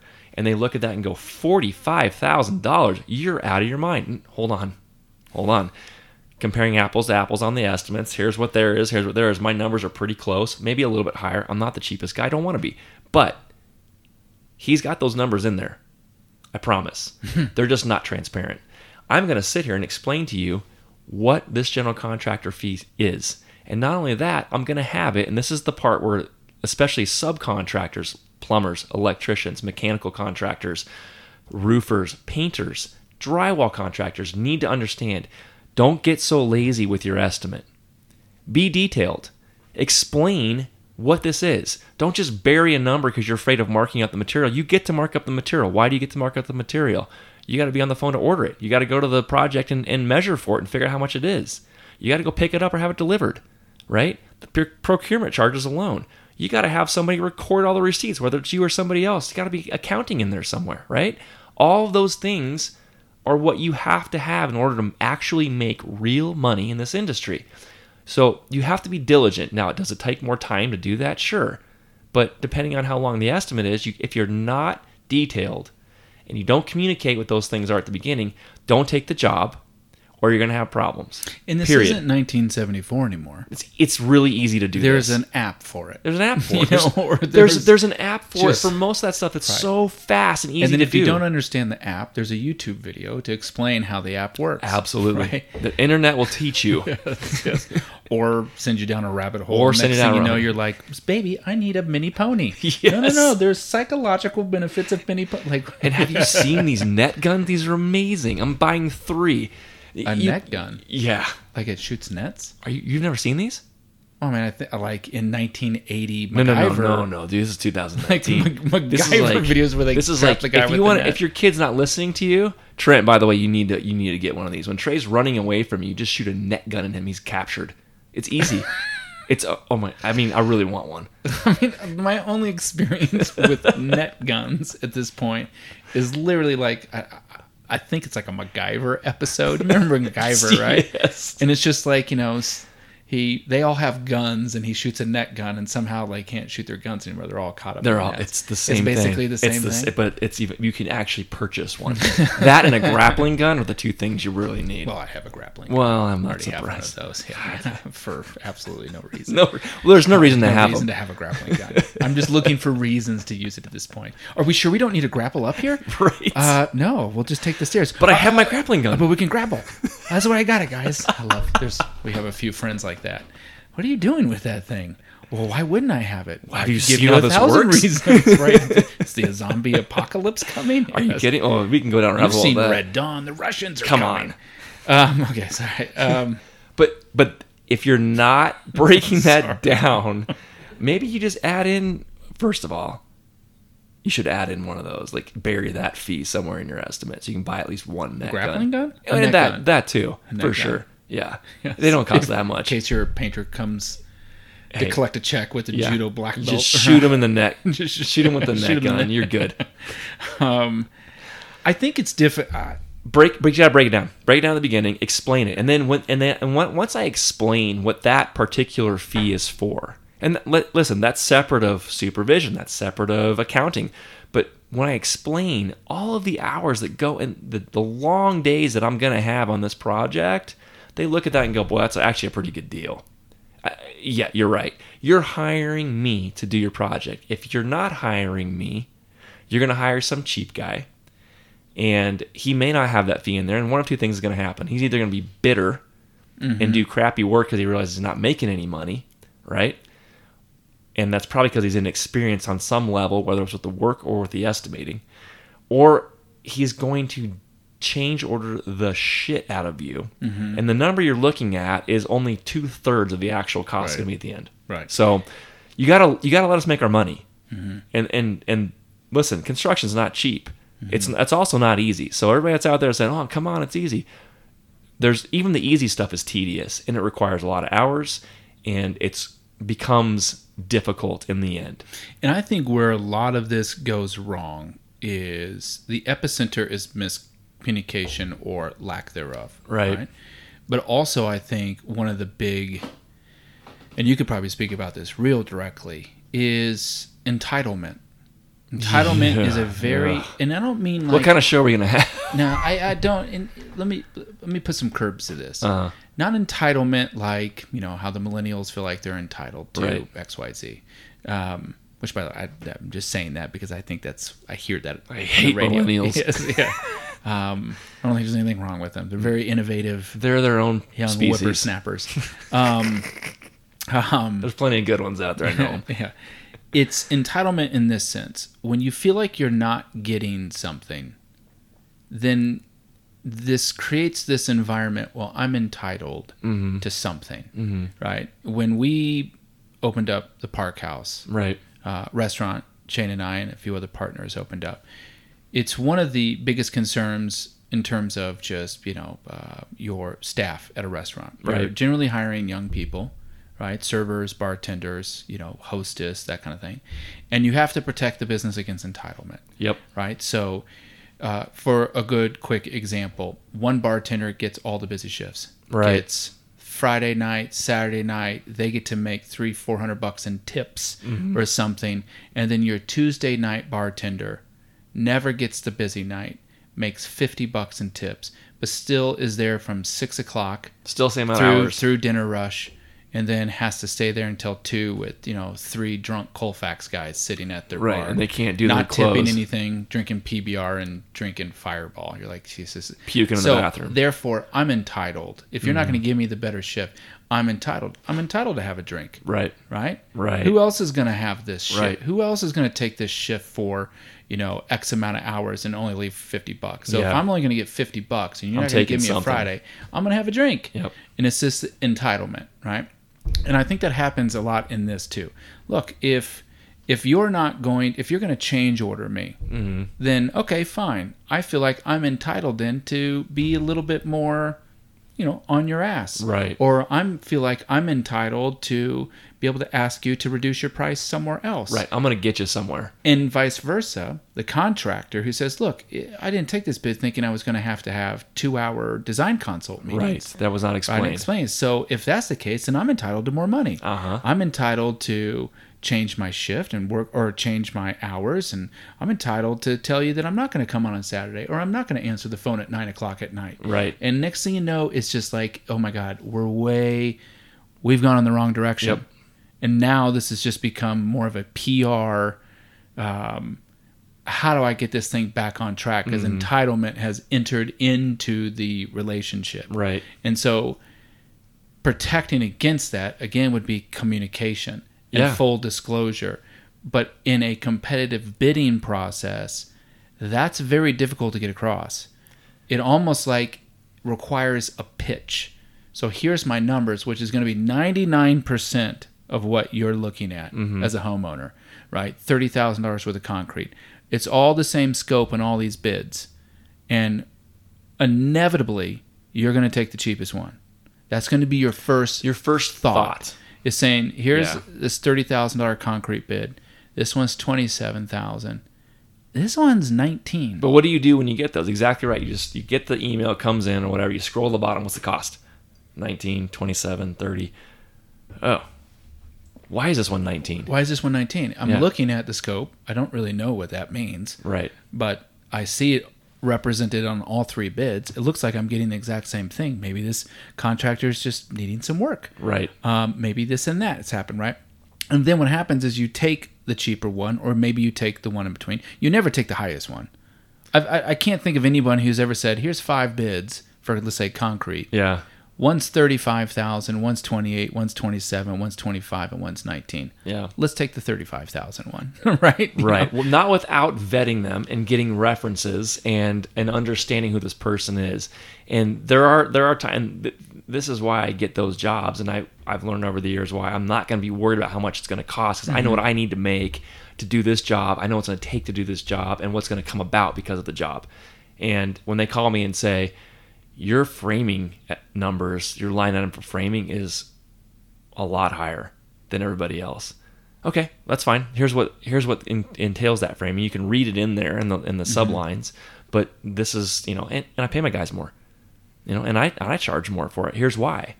And once you explain that, then they start thinking it's gonna be worth it if we do this. You know But most people don't go that direction. No, they don't. You know what's interesting? This is, in a weird way, we're having like also we're talking about construction, we're talking about renovation, homeowners and contractors, but in a weird way, there's all this similarity to a lot of things we experience in life, and we don't make rules or we don't build understanding. Um, I mean, let me rephrase that. Sorry, we build rules and understanding all the same. Let me give you an example. I should be able to speed. Evan Bailey should be able to speed. I know how to speed. I know when it's appropriate to speed, right? You should allow me to drive as fast as I want to. Yeah. Right? If it's 5:30 in the morning and I'm getting on the road early and I'm on a highway and there's no one there and it's I-70 going across Kansas Right. where you can almost just get the steering wheel nice and straight and then just take a nap, Yeah. right? You should let me go as fast as I want to go. Right. I'm risking my own danger, but that's not why we have speed speed limits, is it? Mm-hmm. It's because some guy, and I can't remember where I heard this, but some guy named Tom went 100 miles an hour through a school zone. Oh, my right? God. And Nice work, clipped Tom. a school bu- bus, and now we all have to drive 35 miles an hour. Right. 20. Right. It's actually 20. 20, Be careful. right, okay. I should be able to speak. Evan drives yes. I think I've already said this. Oh my God. I've I've practiced evasive maneuvering. um, but that's how it works. Same things with you know like alcohol or with drugs, for Do example. you drive, drink and drive each other? Hey, No. careful. I should be able to take drugs, Right. right? I don't, but we can't because somebody got hooked on heroin and then went out and did whatever. That's a really gross ex- or a big example, but but that's my point. That's not how we come to these agreements on how we all operate. Yeah. And I now going back to what our podcast is about, it's it takes one person to reset all the rules and understanding. Yeah. It takes one contractor who goes in and doesn't explain this, doesn't do that, and now it forces all the good contractors and builders like yourself to have to go in and say, I shouldn't have to do this. I should be able to just say what it's going to cost. You agree to it. You say that's worth that money to me. Right. And I know that you're going to do a good job because you're highly recommended. And I'll just tell me when you need to talk to me. Right. But we can't do that because there's enough people out there, and it's probably actually truly a small proportion of contractors that are like generally bad, and they've ruined it for the whole industry. For the whole lop of us. Yeah. Right. And there's there's the Tom speeding through the school zones. Right. Right.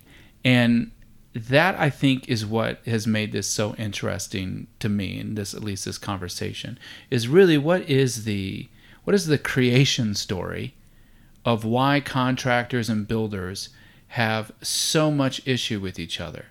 Right? Why is it that is it the HGTV boom? Is it lack of communication? Is it that skilled labor spends no time on being practicing good professional behavior? Right. Right? Is it that homeowners are misunderstood or are they just educated enough because of the internet and because of shows and availability information that they they misconstrue being experts? Like what is the creation story of why contractors, builders and clients have such a hard damn time with each other.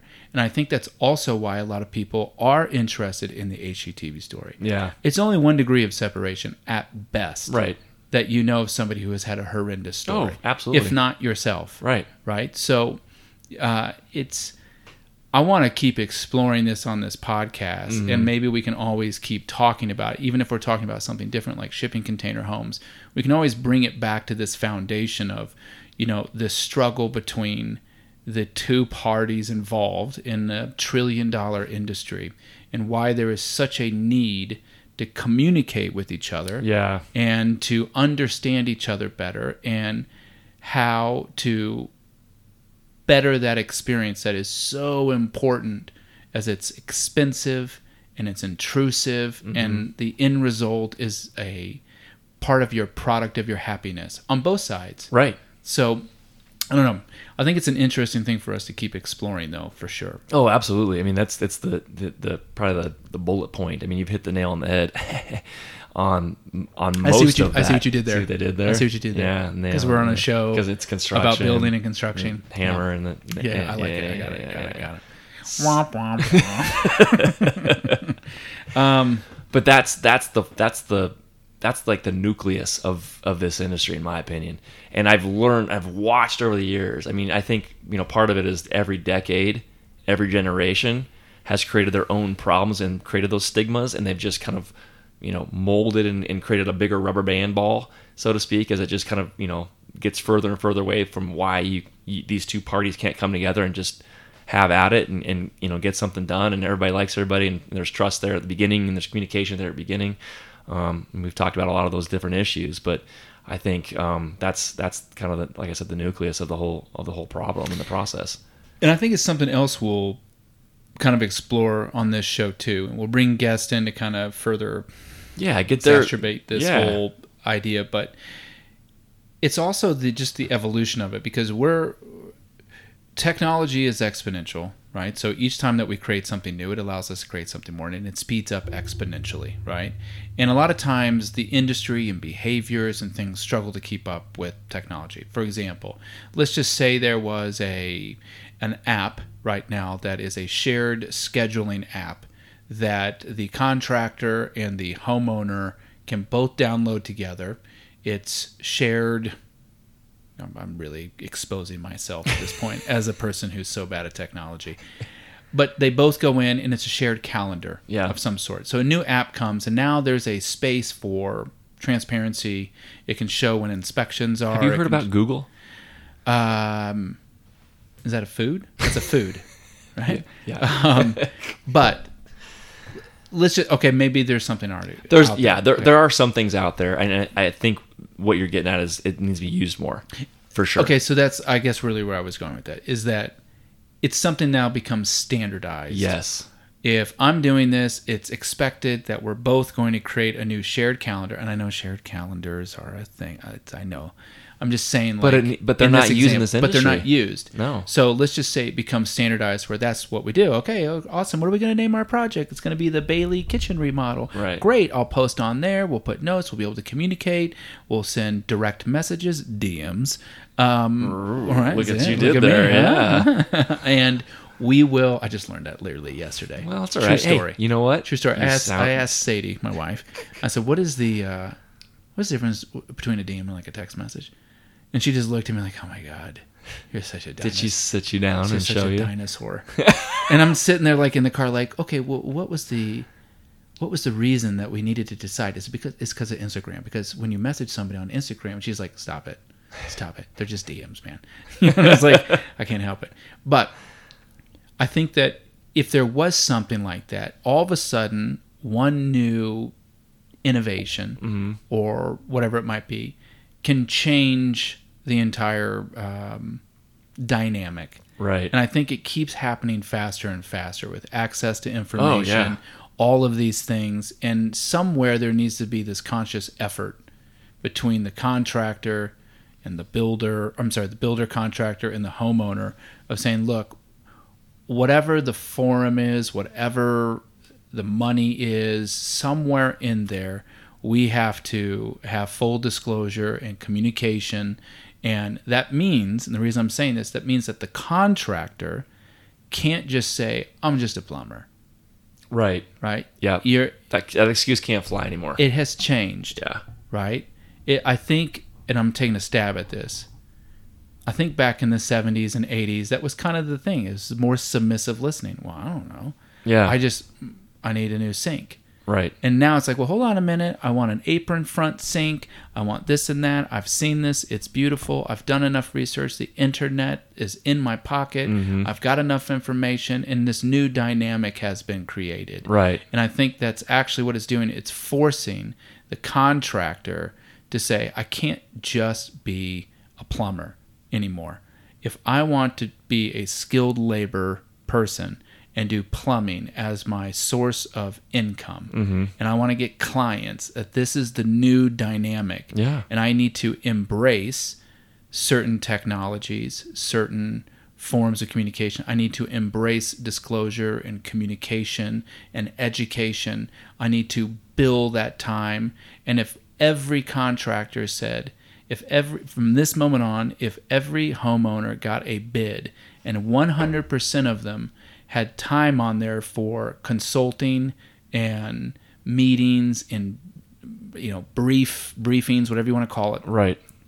then instantly it would change as just now a part of the bidding process. Right. And It's a- it's, it's a now bigger more fully disclosed. Yep. But so I, I it sounds like I think at times potentially we're we're harping on the homeowner, Mm-hmm. right? But equally as much needs to be this forced innovation for contractors. Yeah. You have to participate in You, this. as a business owner, you wear multiple hats, and if you don't accept that, you're either You mean hard fail- hat over a baseball cap? Yes, sir. I Yes, don't sir. know why they're all southern to me. they just are. you mean switching from a hard hat to a baseball Hey, you cap? talking about boy? I mean, I'm just a plumber. I don't. I only got Yeah. like 14 hats. Yeah. None of them are hard though. I'm hard though. Um, I could probably put some rhino lining on it. Sorry, I can't wear them all at once. You, but you have to. Yeah, You have to. And if if you can't get there, you're gonna fail, yeah. or you're gonna end up working for somebody else that is capable of wearing all those hats. Well, it's gonna make your life easier if you I actually do. look at you in some regards as an innovator, right? Because Well, thank you. Yeah, For, it- I'll let you finish. I'm a little scared. yeah. Because you're attempting to do the things we're talking about, Yeah. right? But with all innovators, there is immediate resistance because Yeah, you're true. innovating, Right. right? There's early adopters, late adopters, laggards, right? Yep. Innovations always met with um, resistance, Mm-hmm. right? Um, why do I need this phone with all these apps on it? I'm just making a phone Which call. as I was saying includes right? questioning everything. Right? Yeah. Uh, and a lot of our parents' generation are laggards in terms Mm-hmm. of technology because it happens so fast and it's exponential that they just say, I, I don't want to touch that. do it. Mm-hmm. It's met with resistance, right? And it's like, it's so complicated. Dad, it has one button on it. What, just talking to it. Evan, I've made it 35 years without this damn thing. Right. I don't need it. And I will say, Hi, Graham. Graham, you're doing you're doing a great job. Don't beat yourself up. and I- I'm just as bad as you potentially are or not, right? Um, it's definitely genetic. Maybe a half step Right. ahead. I shouldn't say it's genetic because there's my brother on the other end who's Oh, yeah. Seth can help all of us. Yeah, help all of us save herself from the aliens. Um, but um, I do look at you a little bit as an innovator because you're attempting to do that. That's actually why you reached out to me on a specific client to come and see Yes. I'm willing to help. Is because you recognize this. Right. You recognize that, man, look, I'm here. I can build you a beautiful, safe, to code product that you're going to love at a reasonably good price um, and at a reasonably good timeline, and you will feel comfortable all along the way. But the fact that you're recognizing that creates an environment where sometimes communication has to be implemented, and you you were willing to at least say this is important. And I think that's part of the innovation on your side is that most contractors aren't willing to do that. And I think that's they don't think actually an it. innovative step to say this is just the direction we're going. I'm Right. aware of the trends. I'm aware that you um, HGTV as that example, right? I'm aware of what this is, and this is something that potentially contractors and builders didn't have to do 20 years ago, but we do now. And so I'm going to now implement it into my business model, and that to me, real simple, is innovation because I think innovation sometimes is just simplification Right. right? It's complicated, but uh, and you and I have talked about this. Like the iPhone, the iPhone is innovative because it's simplification. It's it has simplified it, even though it's complicated as hell.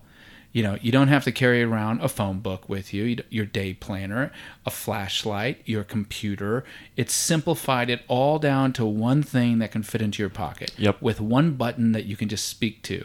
So innovation usually is simplification in some That's way the goal usually. Yeah. but it's also very complicated. Hmm. But the result is simplified.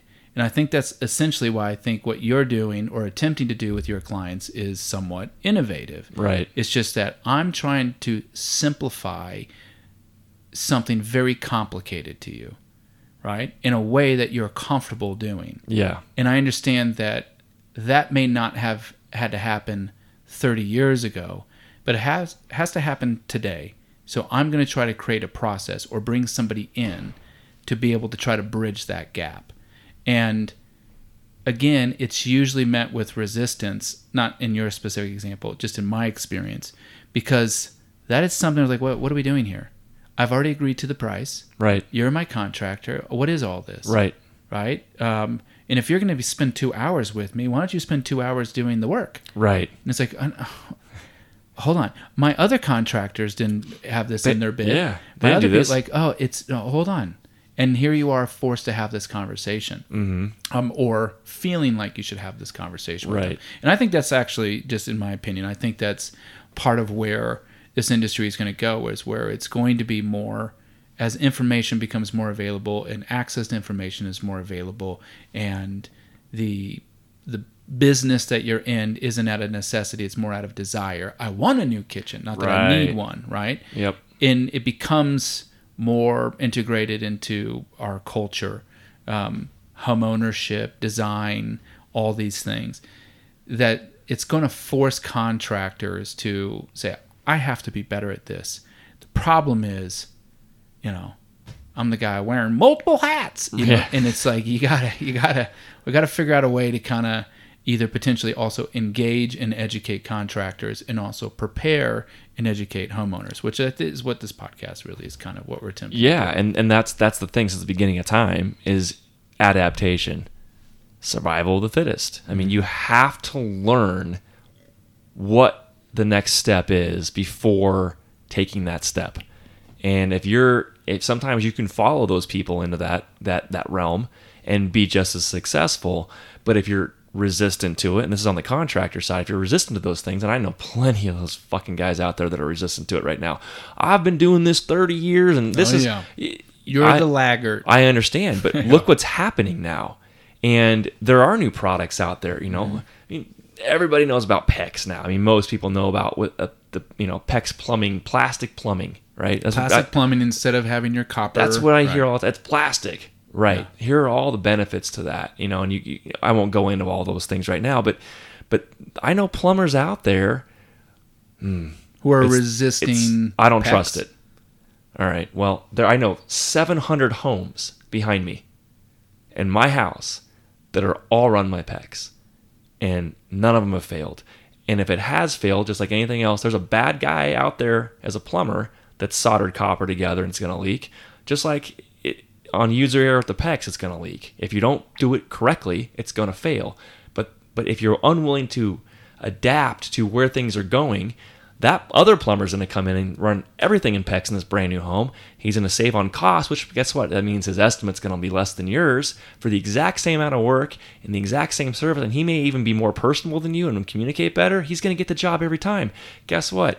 You're out of business in a couple years. If you can't move forward and be adapt and, and innovate in some way, or follow the innovator at least, you're going to fail. And you know, and I, my dad's told me this, and there's many people out there that have said that in, we're in a good economy right now. And a good economy is when businesses fail because they're not prepared for the change, they're not prepared for the workload, and they don't have systems in place or are willing to change their systems to adapt to what's happening right now. And that's when they fail. In a bad economy, you're all fighting for the same project at a certain number that happens to be lower, benefit to the homeowner, but you're all willing to do harder work because and, and and more attentive to that work because that means another job after that, more referral. You have to have that because the work is slow. If you keep that mindset in whatever economy we're in, and you you're you're caring about what you're doing and you actually enjoy it, and you're willing to adapt and change and, and educate yourself, like you were saying, and get further ahead, you're constantly learning, you're going to succeed. And if you can't do that, um, then uh, call me in a couple years. May have a job for you. right. You know, you, you just you have to be willing to do that. And if you're not, it's not for everybody. Go work for somebody else, right? I mean, it it's owning your own business, running a business, and you know this is extremely difficult, stressful. Um, people talk to me all the time about how, oh man, you're so lucky you own your own business. You have all this free time whenever you want it. And It's quite the opposite. it's exactly the opposite. I don't get to clock out at five and go home and I not sold worry. all my business entities or closed them down just so I could get time back. right. You want I, that I just want to back. go nine to five and just go work for a big company and make it someone else's problem. time off and Yeah. know that when I'm not doing my job, that somebody else is. Right. Right. And Right. It's and like you don't have to worry about it. you don't have to worry covered. about it. Right. Yeah, and you're not going to get those phone calls at 7:30 on a Saturday morning. Um, and if you do, you're like, okay, we'll call Billy. It's he's on the clock today, not me. I'm I'm with my family, Mm-hmm. right? It doesn't ever stop for us when we own our business. Right. But giving the sacrifice, accepting the adaptation, innovation, is what is going to you know motivate you to push ahead, and and you start to learn even the things you didn't think you liked before about a business. Now you're starting to like them, and if you start to like them, you get better at it because if you like it, you get better at it, and that's that's the, that's what it makes it even easier to go back to the client and communicate those things because now those things you didn't like are easier because it's easier to talk to them about it, and then your life's easier. You know, I always I have a, another colleague, and I'm on the I'm in banking now. Um, Smith a lot of money right. every uh, day. and I have a colleague in there, and we have to. We I always bring this up to her. where there are parallels and similarities, especially in business or just about in anything, everywhere. If you're really slowing down and you're taking a look at it, and you said something I think that's really interesting. You know, when you're talking about in a good economy, is usually when businesses fail Right. right? Um, and you could chalk that up as overconfidence or just, you know, oh my God, look how many potential consumers are out there now. Let's just go sell them this. And it's and it's like, wait, you didn't focus Yep. on putting the right constructs of your business together because you just saw an easy, you saw a straight road to something. Yeah. And, you know, now let me take it back to my point, which is with an example. If you live next to water, then you don't have to be very innovative to get water. Right? If In you theory. in theory, right? It's right there. But if you live in an arid, dry desert land and you need water, when there is a need for it, when it's not easy, when everything is against you, this is the birthplace to me of innovation, right? Where you're saying, oh man, you know, I, I don't need to innovate when everything looks good. When Yeah. everything is easy. There's water right next to me. But if I want to get water in a desert, I have to create solar sills, stills, whatever they're called, right? I got to mm-hmm. figure out how to create water in environment. And this is innovation, right? Innovation doesn't happen when everything's going great. It's the same thing like in relationships, for example. It's e- or maybe even in finance. It's easy to be quote happy when you have a bunch of money Oh, sure. right? We just have a bunch of money, we get a nice house, we take vacations. That's easy. Yep. But can you be happy when you have none of that? Right. And how are you happy if you can't take vacations or go buy new things or whatever? And so you have to find ways, innovation, to be happy. Right. I have to create happiness because I don't have the normal process of happiness Right. right or the you know the stereotype of happiness like i can't be happy because we don't have enough money i can't take the fa- kids on vacation all right so we have to be creative mm-hmm. how do we in you know i didn't grow up well we didn't really even grow up with a lot of money so it's like Right. okay so how do i stay entertained if i don't have money and you can't take me to jump street Right. right? Yeah. Okay, well, I can go in the backyard and throw a football through a hoop into a trash can and be like, "Dude, perfect!" right? You you create, right? Yeah. So creation and innovation all happens when it's not just laid out for you, Right. And I think again, contractors in this regard, especially in a good economy over the last maybe five, six, seven, eight, nine, ten years, have gotten a little bit lazy Yo, I they're not innovating because it's, there's so many clients, especially in a city like Denver, Colorado, or anywhere in Colorado, Mm-hmm. Lafayette and Boulder and Co- everywhere where we're experiencing this population boom and a great state economy. That it's like, well, I don't need to innovate because I'm turning jobs down. It's like, well, you have to be really diligent to still identify what's going on. And just because it appears to be this is a space where you don't, it's there's you know the water is right next to me. Right. Why would I need to try to figure out things? Because at some point the water won't be next to you. Exactly. Right? And this is the same idea why things I think in a good economy fail. Mm-hmm. But I think it's also why it's important to say now to contractors and builders, even though it's good right now, it won't be It- at some point. It's going to ebb and flow like it always has. And are you innovating not out of necessity? Are you innovating as just being proactively in, innovating right. and making sure that when it when when 50% of the contractors are going to get cut Yep. because the economy goes bad, are you going to be in that other 50%? Because that 50% are people who are saying, look, we're constantly innovating, we're constantly identifying problems, we're constantly trying to stay way ahead of us. And we're never going to say, because it's good right now, I'm just going to try to get all the work I can or get the most profitable work. And I think it's slowing down and assessing the situation and saying, look, the water is flowing great because it's snow melt Mm-hmm. but the snow will all melt and this roaring river will become a babbling brook Right. right and so we should be thinking about why the water is good some way to be storing this water you know recycling the water still water conservation and so that way when it comes we're prepared Right. um, And I say that uh, just as kind of as a little addition to what you were saying, where Yeah. I think that people should, uh, contractors in general, have a lot of responsibility to try to continue to understand the mindset of the homeowners, to put it in perspective, and not just be like, look, sweetie, look, buddy. I got, I'm turning jobs down left or right. This is my bid or it's not. And this is just what it is. Like, whoa you got to understand why they're having concerns with it, why they have questions with it. Why all of a sudden did they surprise you with a word where you're like, "Whoa, how did you know that?" The internet, buddy, you can't fool me, you know, Mm-hmm. Right. or whatever. Right? It's just like understand what's going on and try to make some sort of correction, try to make some ad- adaptation to it. And that's why I say that's why I think that even you wanting to do this podcast and us talking about it is also slightly innovative.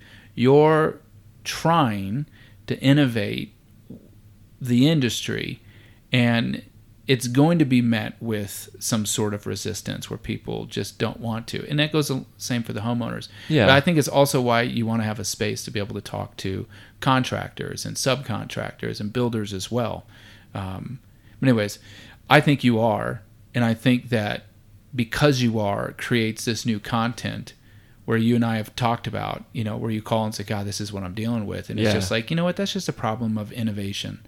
It's not really a problem. It's just what you're doing at some point will become a norm. Yeah, you're creating a solution. You're And creating it a solution. Maybe you there. just should have a space to talk to people. Hey, you want to do a podcast? Ah, that sounds dope. Let's do it. Do we get to drink beer at nine in the morning? yeah, sounds So- amazing. Anyways, I, I, I just think that that's kind of, I think that's kind of the space we're in right now, and I think Yeah. that's why people are having. There's a lot of this contention going on with everybody. It's just this weird equation, right? This weird schematics of all these different variables with HGTV and access to funds, and Right. everyone's become an expert all of a sudden, but no one really is a collective expert. I'm an expert plumber, right? Um, but I'm not good at business. Well, I'm good at business and I have a lot of money and I want to refinance my or I want to remodel my home, mm-hmm. but I'm not really an expert in construction.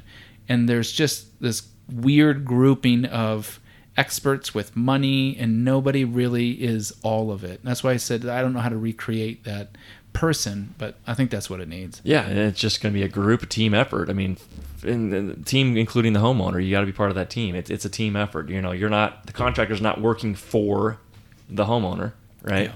Um, but in some ways, the contractor's also not um, performing for themselves.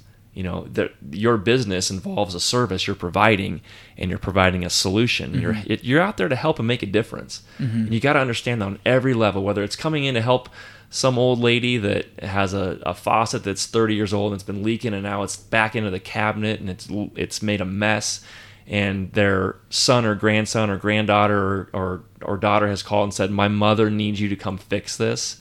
You're you're you're there to help and you're also there to make money. I mean, by all means, go make your money, but you got to help, and, and it's a service. And, and if you're explaining that at the beginning and say, "Hey, I'm here to help you," um, and then you do the help and you fix it, and they're grateful for it, and they pay you, you know, they've just reciprocated that gratefulness by by providing funds to you to help you grow your business and move on, and you walk away and go, "I made a difference." Now that lady doesn't have a problem anymore, right? There may be another problem that comes up, but guess what? Who's she going to call? Right. She can call you. So if you get if you get to that understanding of what you know, break the business down in that many levels, and you can understand it as the contractor or the builder, and then walk that communication back to the homeowner and explain that that's why you're here and that's why you called me, then I think the barriers come down almost instantly. And if you can get the barriers down from the beginning, again, communication creates trust. Trust creates this pretty seamless project. There's going to be problems that come up, but it's going to be seamless because you guys are a part of the team and you're relating to each other. I agree, man. What time are we at, Shane? Uh, you know, I think we're good, man. I think uh, this is uh, we're gonna call it a wrap for the day. We've got a lot of topics that we've kind of strung out there that we can obviously embrace on the next several thousand podcasts we're gonna do. That's right. So, um, want to again say thank you to Tom Hardy and Kristen Hardy uh, and Confluence SBC. Again, uh, co-working space in Boulder County. Go to confluencespc.com. Great space. You guys come visit it. Um, look him up on their website, get in contact with him. He's happy to give you a tour of the space anytime he wants. Um, we'll be here next time, um, and uh, we got more to talk about. If you want to be part of the show, you can uh, reach out to me at Shane. DM us. Be, yeah, be part of us. So my email, reach out to me, Shane at BaileyCustomHome.com. And you can reach out to Evan as well at evbails, B-A-I-L-S, at yahoo.com. Just hit us up. Let us know, you know, questions, comments, want be on the show, whatever. We're here. And give us your opinion too on the things that we're talking about. If you're a contractor, you don't like what we're talking about, or you're a homeowner and you disagree with us, we'd love to have a conversation with you. Absolutely. Yeah. Until next time, uh, we'll look for that. And uh, thanks for listening. We'll be back again soon. Peace. Bye.